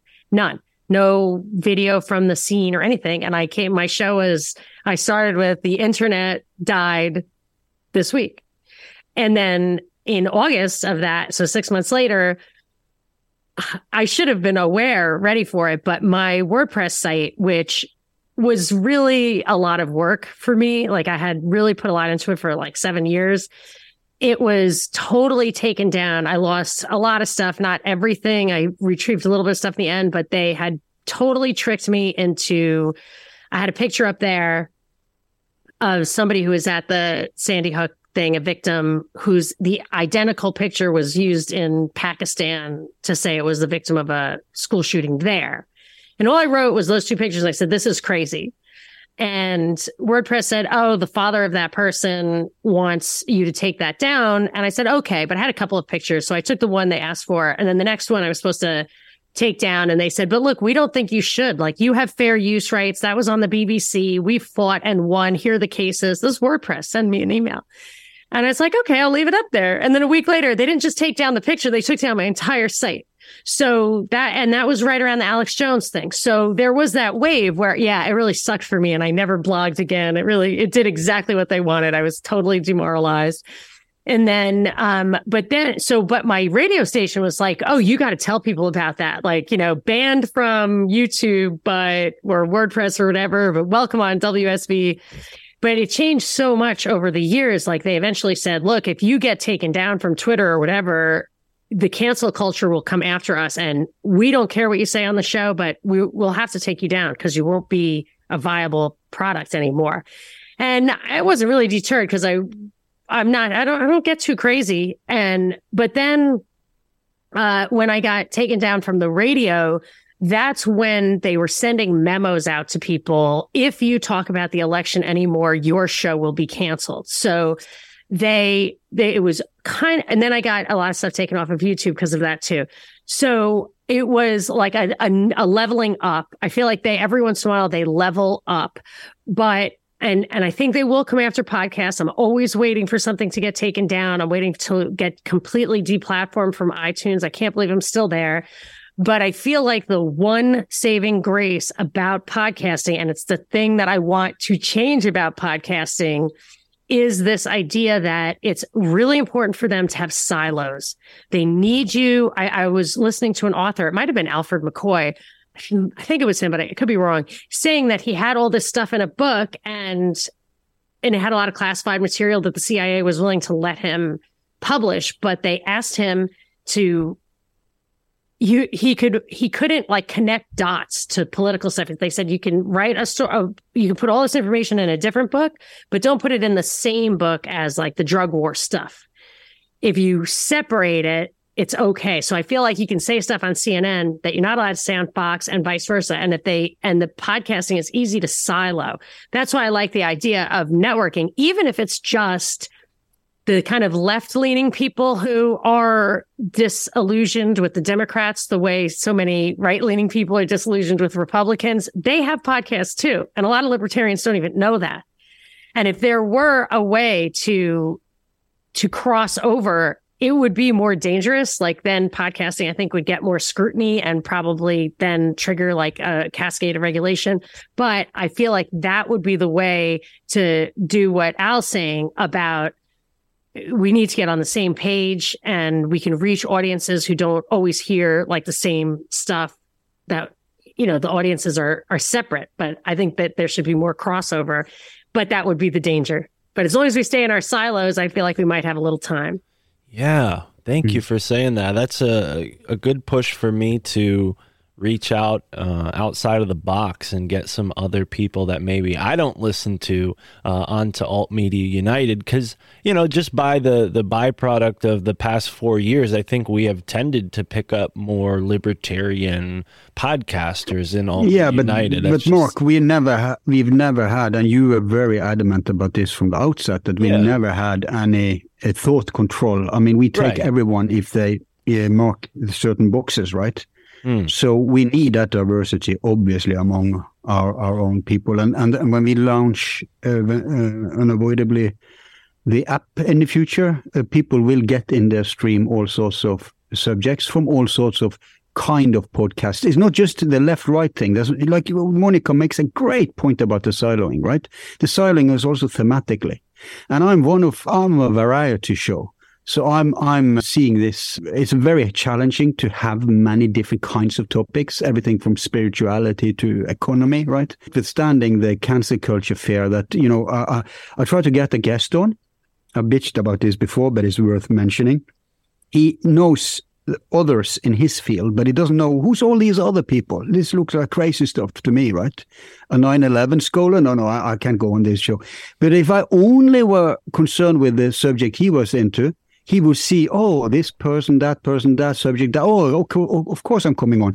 So this problem goes both ways, not just with uh, reaching the audience, but also reaching the right guests. But I think we have to go back to, because it used to be like that. Remember the old saying, any advertisement is good advertisement? It's the completely opposite thinking now. Nobody wants a platform. Hey, I can give you 70,000 uh, interested ears. Come on, come on. Oh no, I'm afraid. I'm afraid of coming on.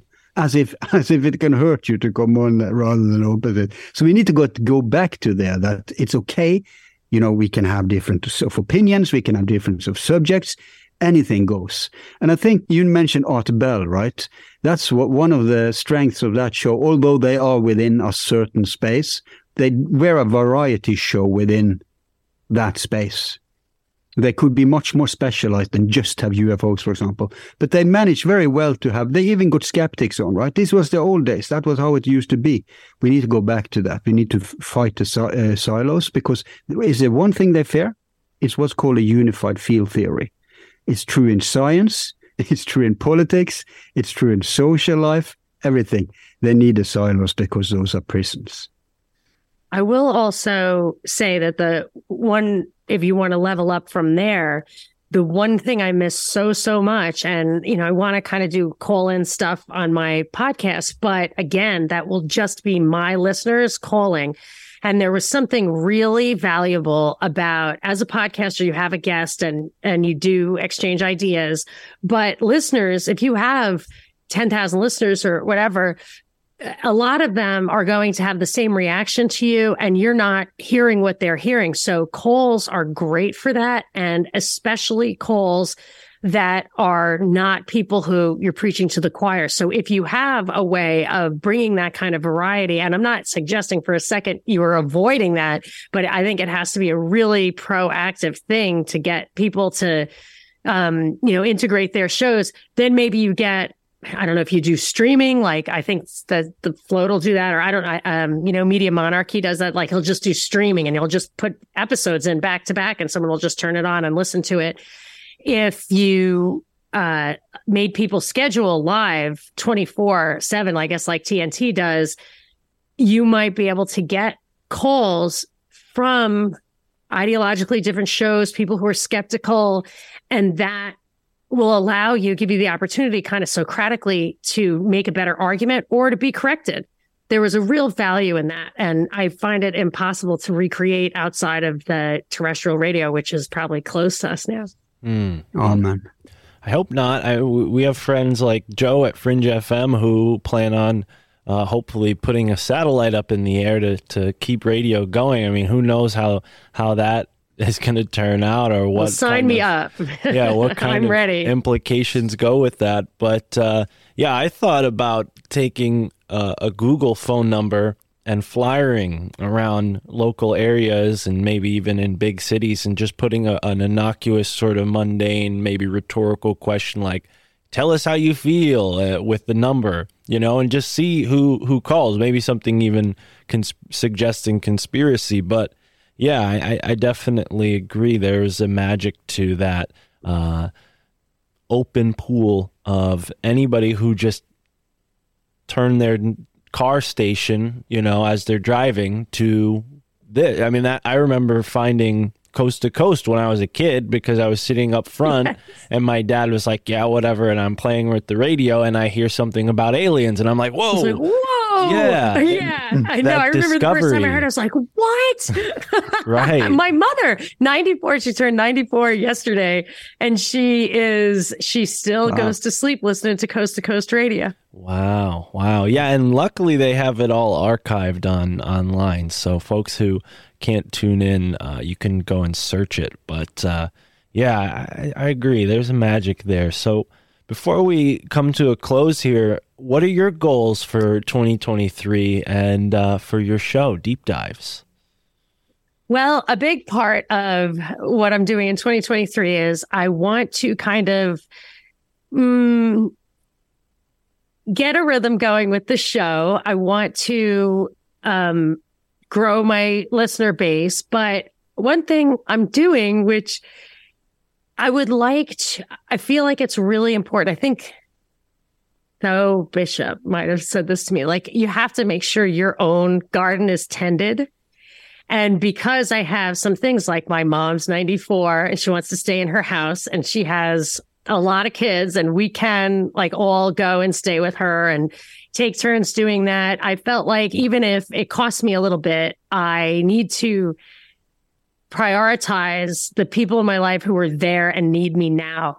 So, and I've got my kids are going off to college, but they're not all gone yet. And I, I really want to be, you know, I think when my kids are gone, I'll have so much time to cook. And I'm like, mm-hmm. there'll be nobody there to eat it. So I've just been trying to do like food preservation. And I mean, my kids clamor for bone broth of all things. Like they just, you know, you can't make enough bone broth for these kids. And I just, I feel like it's, if you can change one thing in this world and all the conspiracies and the plots, it's passing on that human connection, the ethics, the values, demonstrating modeling behavior to your kids and to, and making more connections in the community. I decided to like try to make friends, even though nine out of 10 people run and scream, but I try. And so my goal for the show is to make extreme, like really, really good use of my time, like the 80 20 rule, like 80% of the value is in 20% of what you're doing. Mm. That's my goal is to refine, to hone, to really add value with the time that I'm spending online and really add value with the time I'm not creating. And I mean, I know maybe that's a chick answer, but I feel like it's it's where I am right now. No, that's a wonderful answer. I love it. It's inspiring. And I've seen a Mhm. lot of podcasters in the past few years do things with their audience to initiate more togetherness, meetups, right? You've seen No Agenda do the meetups, higher side chats. Have you done anything like that? Have you attended? I yes, I mean, I was doing that for a while and even advertising their meetups to my people because it was such a great way to piggyback. But one thing I did, I took one of my kids with me last year and I actually did this the year before as well, but last year we did uh we went to Washington state and Oregon and I met up with three or four like listeners, podcasters, people who I learned I um, met through the show who were either homesteading, who bugged out from the city, one uh, greener pastures. They're re um, uh, rejuvenating an old, old family farm.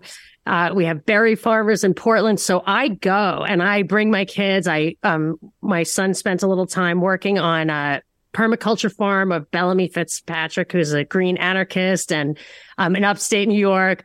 So I really go out of my way to to experience this personally, get on planes, get in the car. I will drop everything for an opportunity like that. And I was just talking to Anthony Raimondo, who's uh, a, a lawyer. I talked to him because he helped people stay open during lockdown, but he had a Twitter account, which was suspended 49 acres, but he's in the west coast of Oregon. And we were talking about doing just a Zoom call with all the people I know who are homesteaders, who are farmers. If you have like a single chicken, let people watch and listen like Union of the Unwanted and just share ideas about how to get started with stuff like that. That's the thing that I feel like, I mean, we've got to stay human. And what could be more human than just literally connecting with the earth? Mm-hmm. Well said. Al, any thoughts yeah. on that? You guys are up in a whole another ecosystem up there. Do you have many homesteaders in Norway? Yeah, but uh, mo- most from uh, the old days, not uh, too many of these new idealistic ones. There are some. Yeah, mm. we uh, it's uh, it's very popular to have your own small farm mm. among young people. Like uh, I don't know if you have an English word for it, but yeah, very small, like self-sufficient. Garden. What'd you call it? A garden? yes. Uh, let's see if there's an English word for it. Um, Small farm, garden. See, that's the thing about this 15 minute city, though, that I want that people like there were a few things that I've gotten off the couch for, and one of them was Obamacare. Like there are just some tipping points where I will get involved in the political process.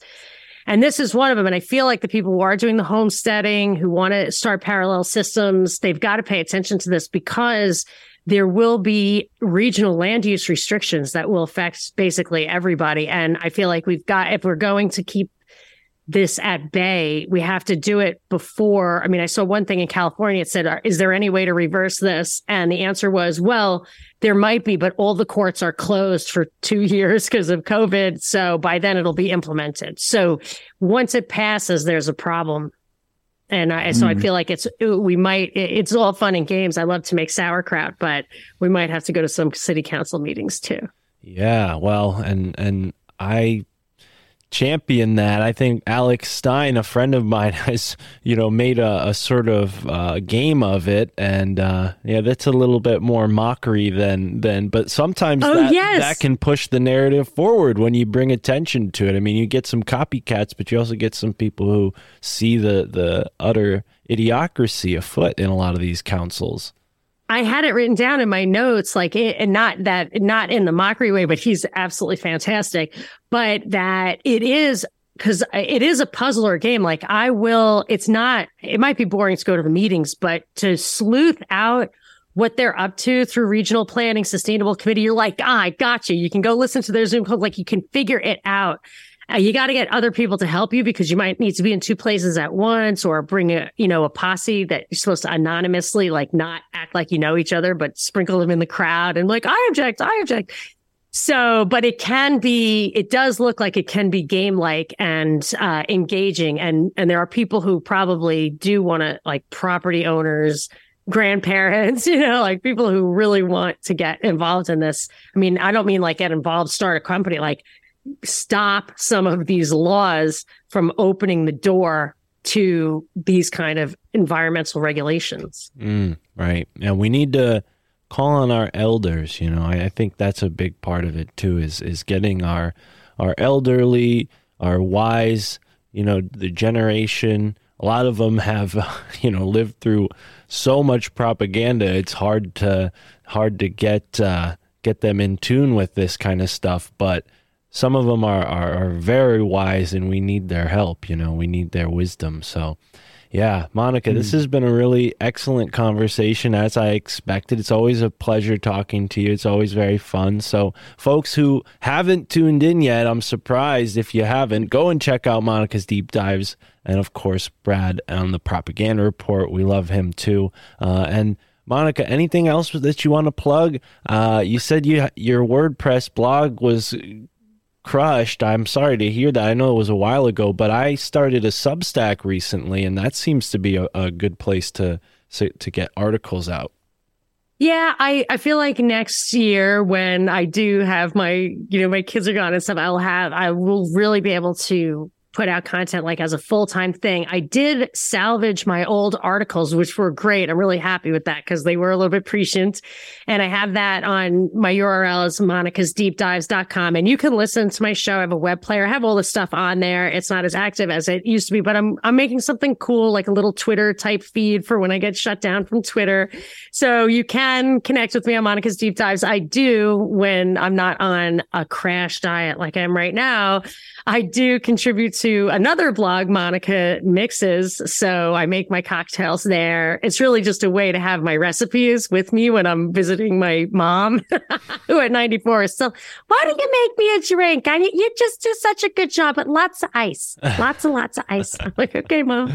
So I do that. And I just uh, do love to communicate with people. The best way is at Monica Perez Show on Twitter. Right on. Well, thank you so much. Al, anything uh, you want to ask? Any final thoughts? Or, of course, people can find you at Forum Borealis. Uh, no, I'm good. I'm good. We're we're over the time, so let's let's exit on a high note. Wonderful. All right. With that, folks, thank you so much for tuning in and immerse yourself in the moment wherever you are in the now.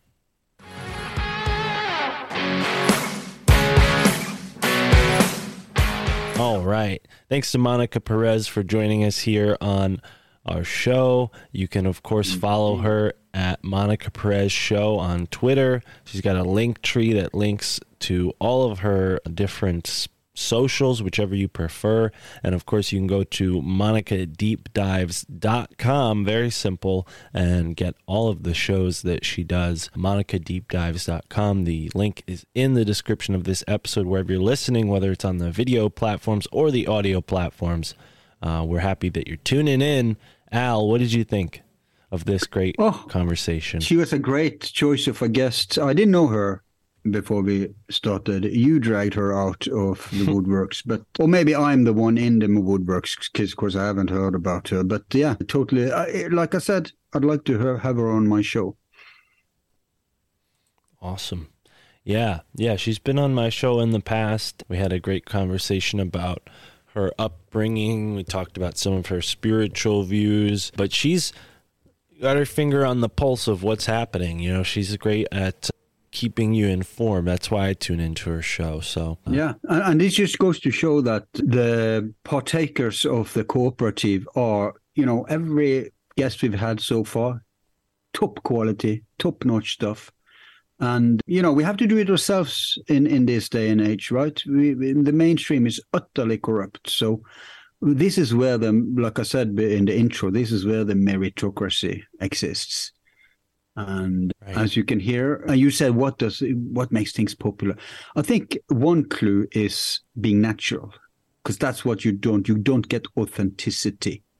I'm not just talking in contents, even in shape. You know, in the mainstream, you don't get it. Everything is so fake, yes, so rigged, so polished and manipulated. And when people actually know something and they present it in a no nonsense way, like I think all our guests, including Monica, did, then it becomes interesting. That's what you want to do in your own life, right?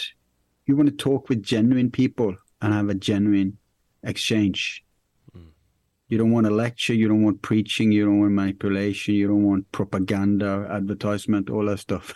yeah, yeah. Anyway, I'm Well, ranting. No, no, that's what we get so much of that I think eventually people get sick of it and they find their way into podcasting and alternative media somehow. They they Yep.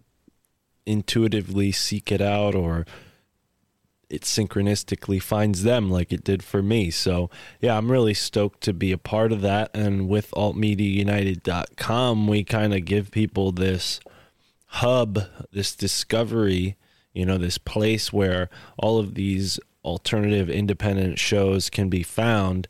You just don't get that from If they can be found, because that's the problem, right? You talked about how how how, or maybe that was, you you said to me, I think off the record, you talked about how uh, Apple and or you said it in part one. I can't forget. I, I can't remember. But you said how there may be monkey businessing with the algorithm for access. Well, someone who certainly does this is the search engines. Right. Without them, we're kind of screwed. Right. Right. And there there's only one. I mean. I don't think you're going to talk about this one today, but there's one podcast search engine that I use um, called listennotes.com. And from what I've seen, they give the most accurate rankings for podcasts. It's not it's not on a chart the way you would have like a top genre chart in the Apple podcast, but uh, it's still a good measurement of how you're doing as a podcaster. I usually check up on it and see, and if I'm going to have a guest on the show, sometimes I'll see, you know, how popular their show is on Listen Notes and it's become a good search engine for podcasting. But you're right, even with podcasting, I mean, you try to find, you know, on your average podcast app, uh, let's say Spotify or let's say, you know, Apple Podcasts, you try to find a conspiracy show and you know, there's all sorts of uh, crap that gets put at the front, you know, and I say crap because I've listened to some of these shows and they're just mainstream hit pieces guised as conspiracy podcasts. You know, they they have all the main or it's outrageous conspiracies, right? Conspiracy. Right. what you say in English? Like, Deranged. Uh, yeah, yeah, like they're having there is a cesspool and they're wallowing in it. You mean like uh, an echo chamber, like like? Well, more like more like. I, I think the idea is that there will always be lunatics among us. Well, and, and what, my point, people. My uh, point. Uh, we need more... to we need to seize. Sorry, we need to seize them so they don't go to, you know, the real places where they wake up and get educated. We need to seize them. So we need to keep them busy.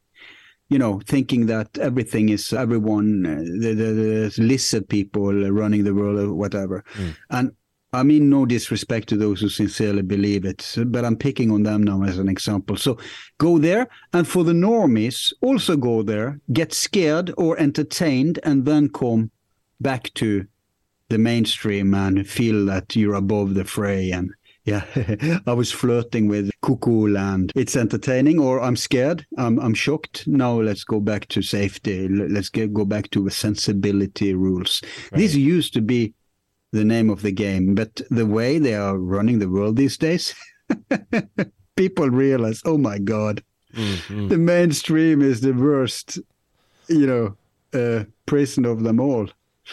Yeah, yeah. And then these algorithms and these search engines certainly can trap you. And uh, if you're a content creator like we are, it's it's all the more important to give your content, whether it's a channel or a podcast or whatever it is, give it a unique name that's searchable and test it out before you even, you know, pick the name.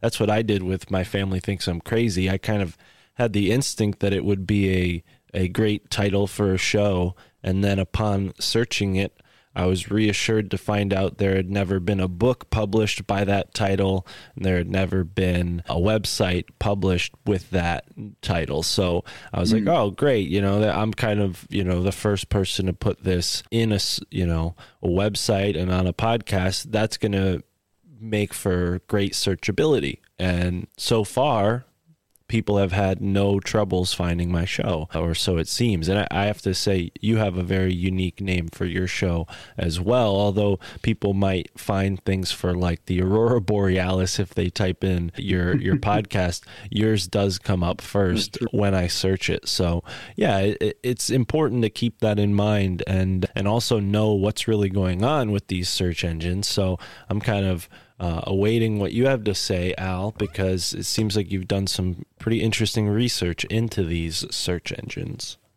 Yeah. So the the context to this is that people have discovered how they are rigging. I mean, you know, in the old days, I don't know if you're old enough to to have been a part of this, but in the old days, we used to, for sport, some of us see how far back we could go. There were like millions of hits. You could you know, go page after page after page. So you could take a random page, page 3456, see what pops up there. And uh, it really swept the internet. And people still believe that's what's going on because 95% or something of all searches never go past the first page. Did you know that?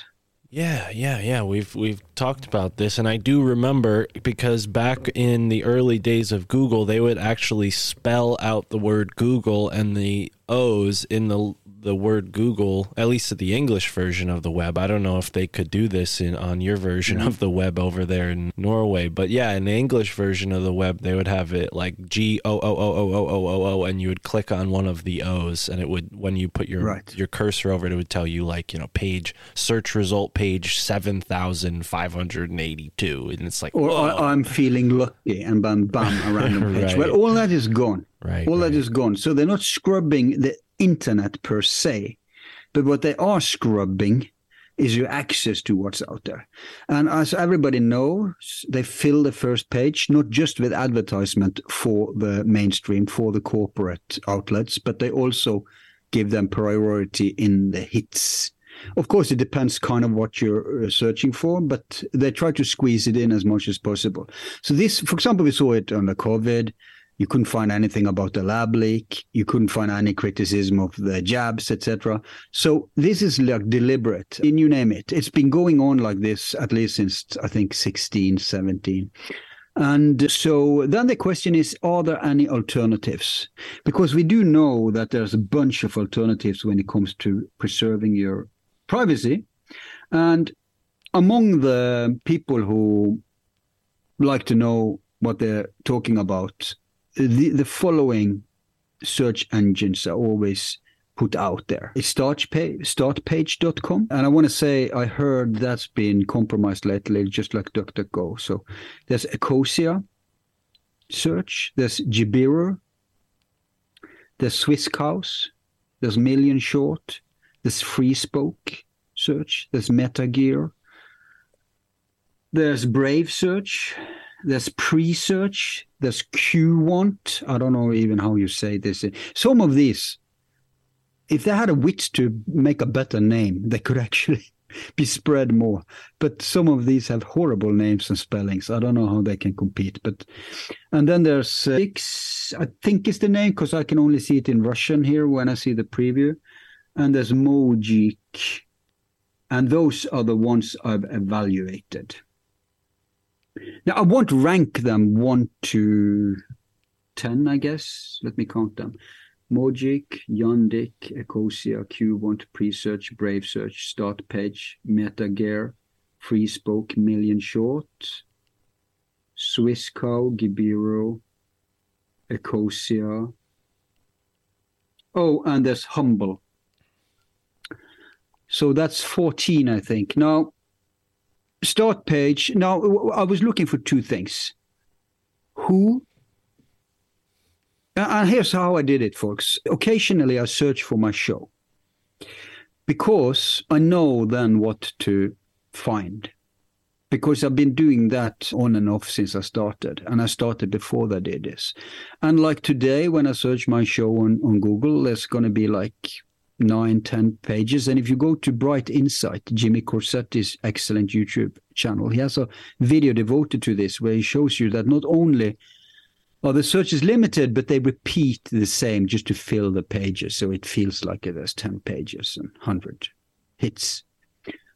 Or they may say in the search, oh, we found 258,000 hits for you. But they just present 10 pages. And like I said, most of the in the beginning most of it is mainstream crap you know vetted stuff and then there's a lot of repeats. So it's very rare. You if you fool around with you know where you're searching for from i i, I tried not everyone offers this but i tried to find all regions kind of thing because I, I i i'm annoyed with the with the region thing because that's a way they can implement censorship. Because in China, for example, they will only only give you the hits that Shine accepts, etc. So it's a way to to help them uh, censor. So I'm not looking into privacy because all of these are more or less similar. Then supposed not to stalk you. Of course, you have to look into that yourself when you find one that works for you to see because it changes all the time. Like DuckDuckGo is famous for having been compromised, right? So I haven't. So so that's a given that all of these are supposedly uh, good guys in that. So who is censoring? That's the question. And I have to say, I want to I want to say a few words about some of them. Just give me a minute here to look them up. You can edit this out, okay? Because Sure. this is unnecessary. Sure, sure. Let me just open them. Next one is Presearch. Then there's Brave. While I do this, what about you, Mark? Do you use any of these that I mentioned? Have you used any of them? No, I'm foolishly using DuckDuckGo. I mean, this is why we needed to talk about this. DuckDuckGo is, is completely sold out. Most of them are bringing you info from Google. okay. So they're just offering Google, but without the tracking. right. So how does that help you? Right? Yeah. They don't. So so it's just halfway there. So we need to find out who will actually give you the results. So so Gibiru, the problem with Gibiru is, and I'm using WaterFox. Now, what is WaterFox? WaterFox is Firefox, open source, but it's a private version of Firefox, uncensored, anonymous, and it allegedly, well, it uh, not allegedly, experience tells me you can add extensions from both the Firefox browser and the Chrome browser, so you can have both best of both worlds. That's why I'm going for. I, tr- I used to use Brave, which it really is the top search, uh, top browser out there, but Brave stopped offering updates. It, it kind of expired because I'm old school. I'm using Windows 7. Why 7? Because from 10 and onwards, it's not your computer anymore. Everything is in someone else's computer, also known as the cloud. So, and they're monitoring it, etc. Now, I could, of course, do, do what I should do use Ubuntu or some Linux alternative.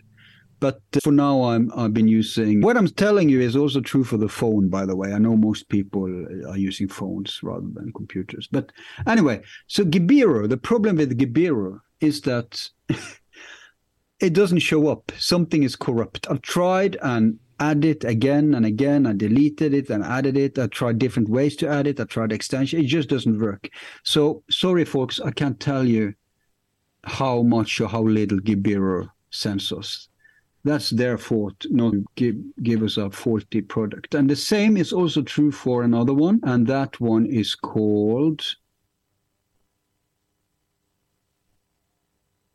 Which one was that? Sorry. This one. A mi- million search.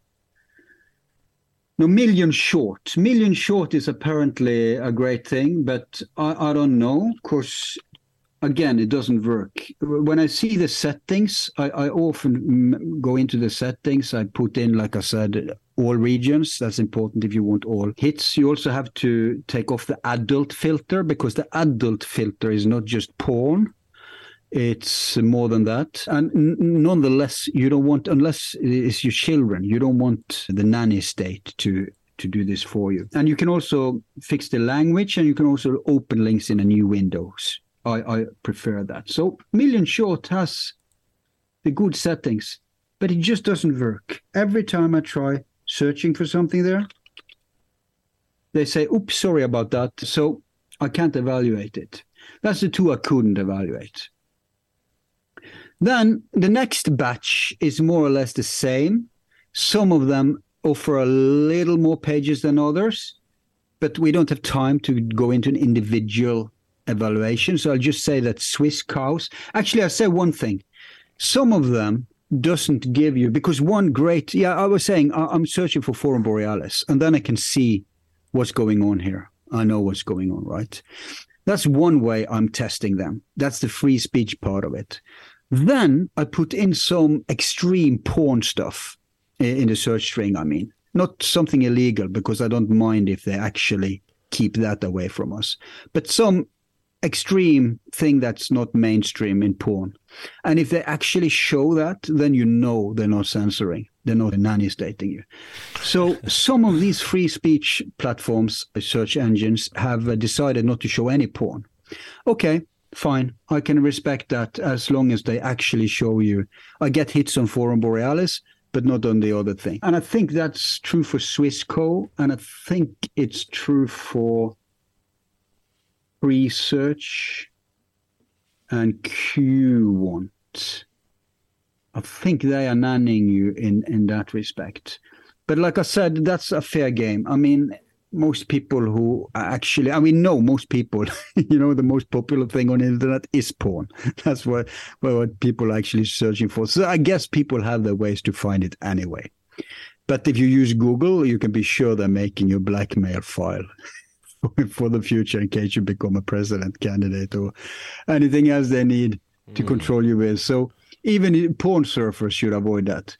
So, but those three I said, they at least give you a decent non censoring thing on the free speech, but they don't offer you millions of hits. So then you have the next batch. Yeah, Freespoke, definitely. I remember they were censoring porn. So then you're left with MetaGer, Start Page, Brave, Ecosia. I really like the core and Humble. They give you no censorship in either category, and they give a decent amount of pages too. Maybe not start page so much. I think that's just Google without tracking. Uh, so they're kind of good kind of good. Some of them gave actually more pages than others. I think Ecosia were, were good on the number of pages, but it's still nothing like the old days. Okay. So then we left with the two winners. And the two winners are this is really the best one, Mogeek. Now, this name alone ensures that they'll always stay obscure, but it's spelled M O G E E K okay? Mogeek.com and you can add it on on chrome you can add it on opera you can add it on fox the different hold on, versions hold of on, fox. hold on. Yeah.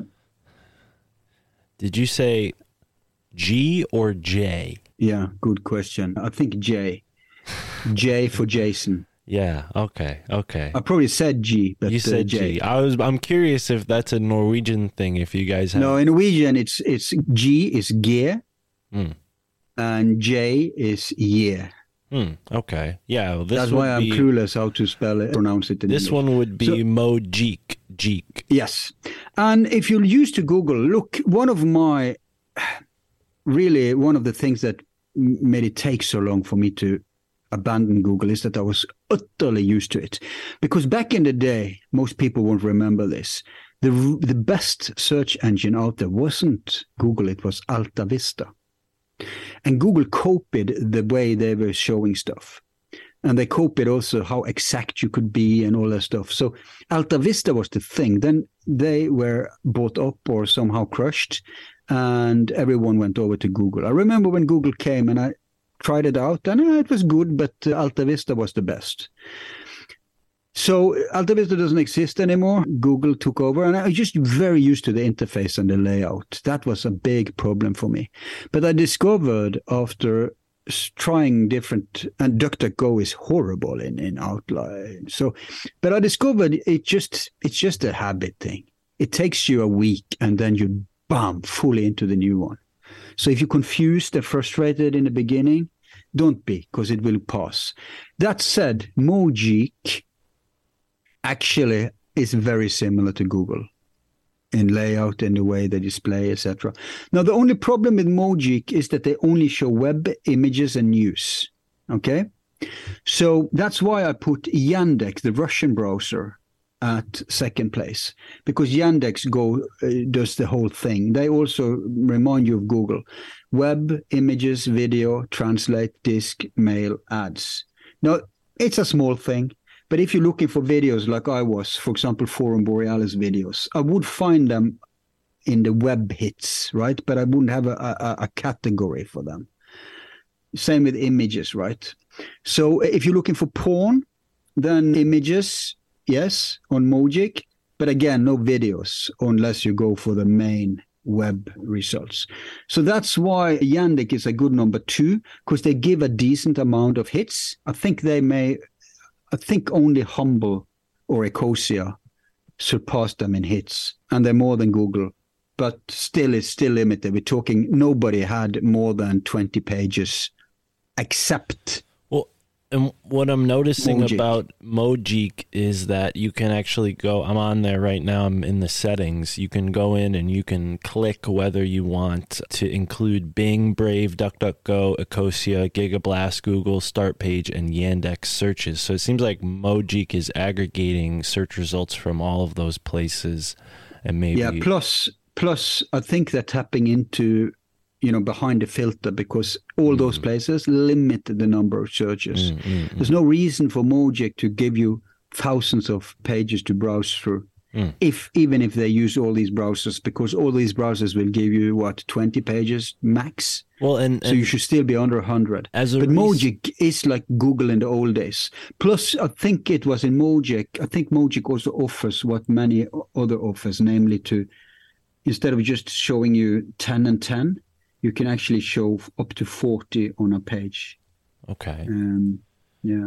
Yeah, and I'll just say from uh, you know researcher's perspective, uh, armchair researcher researching all this weird stuff, I thought, well, let me research, let me type in something that's a little like obscure that I know enough about to be able to be able to recognize like That's, whether I'm that's being the litmus test. I've done it myself. yeah. Yes. So for me, uh, I was gonna say Rosicrucians, but I'm gonna say Skull and Bones instead. And and what's interesting is the first search result on DuckDuckGo for Skull and Bones is from Ubisoft.com.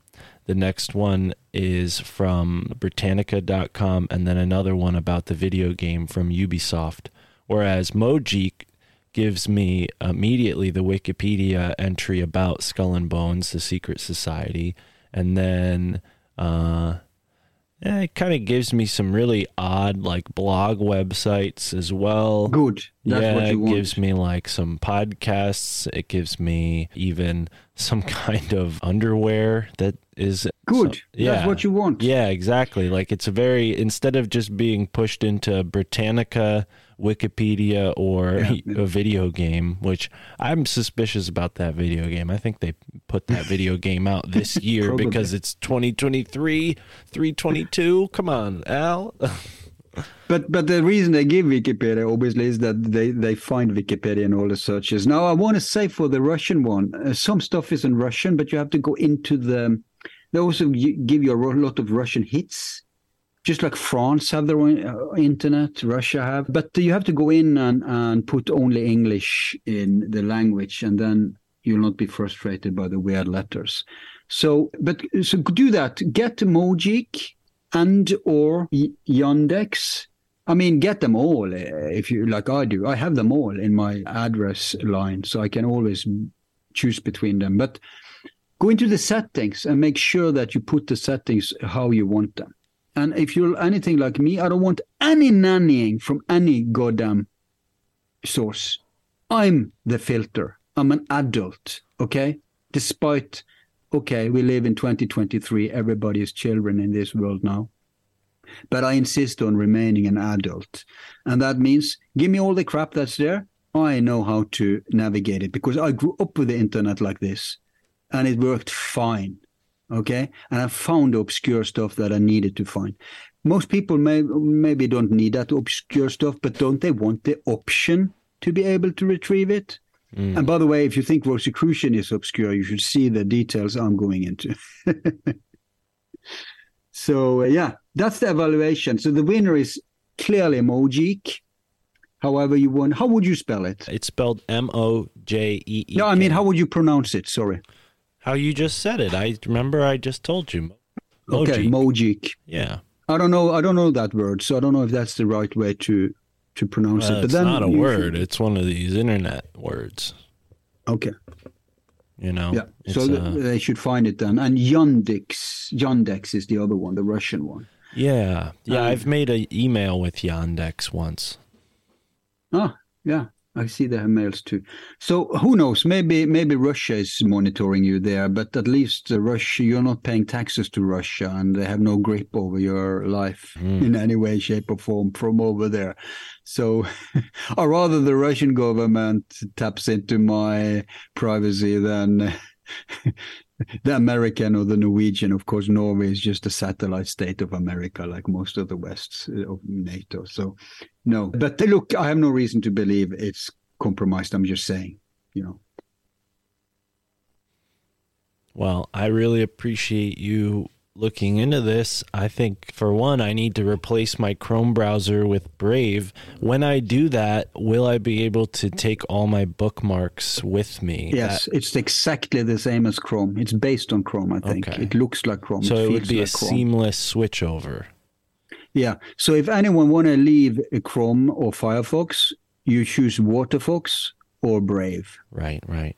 And the other thing, I have a lot of Google accounts. Would those be switched over and integrated into Brave? Would I have to Yeah. replace those with Brave accounts or? Yeah, I think so. Yeah, yeah. Huh, If I remember right, uh, I, I think so. Hmm. Gmail works like normal. Everything works like normal from there. It's Mm. just frustrating that uh, since I'm running Windows 7 and keeping it up to date because there's private updates, they still don't cater to that, which is their loss.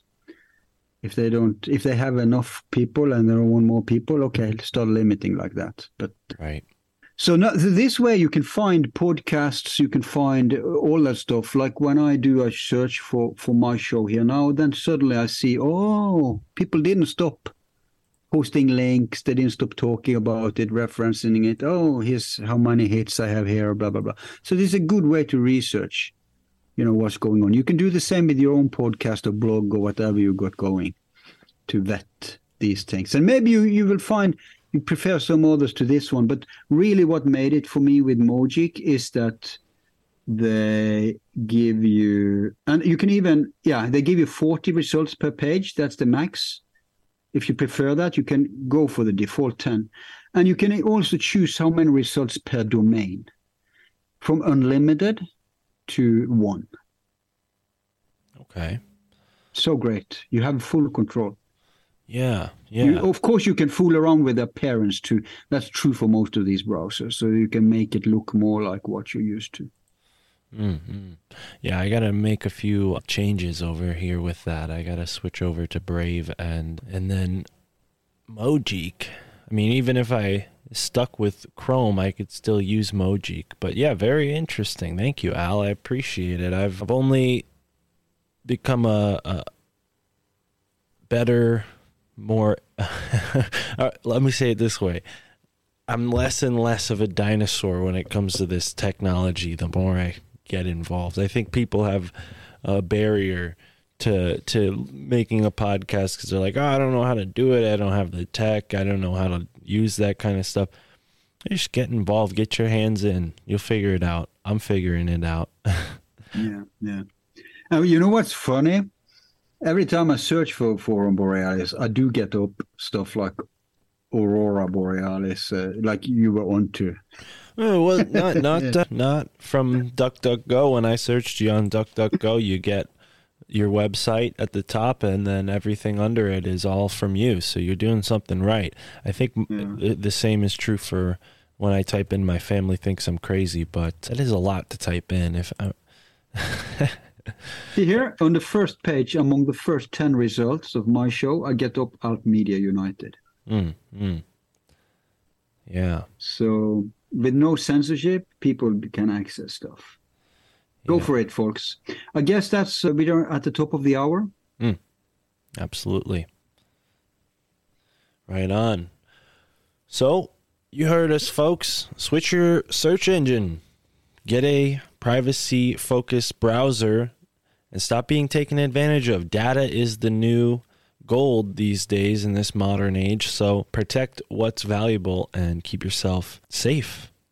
And and if nothing else, remember when the next lockdowns come, you want to be free already. Mm. If we keep feeding their schemes, their control systems, we're we're kind of laying, you know, we we we're weaving the noose for our own hanging. So Mm. Right. It's such an easy thing to do. It's such a simple thing, Wow. and it's benefiting you. So go for it. Right on. All right, Al. Thank you so much for Yeah. joining me. Thank you, folks, for tuning in, and we'll see you on the next episode. Until next time, have a great moment.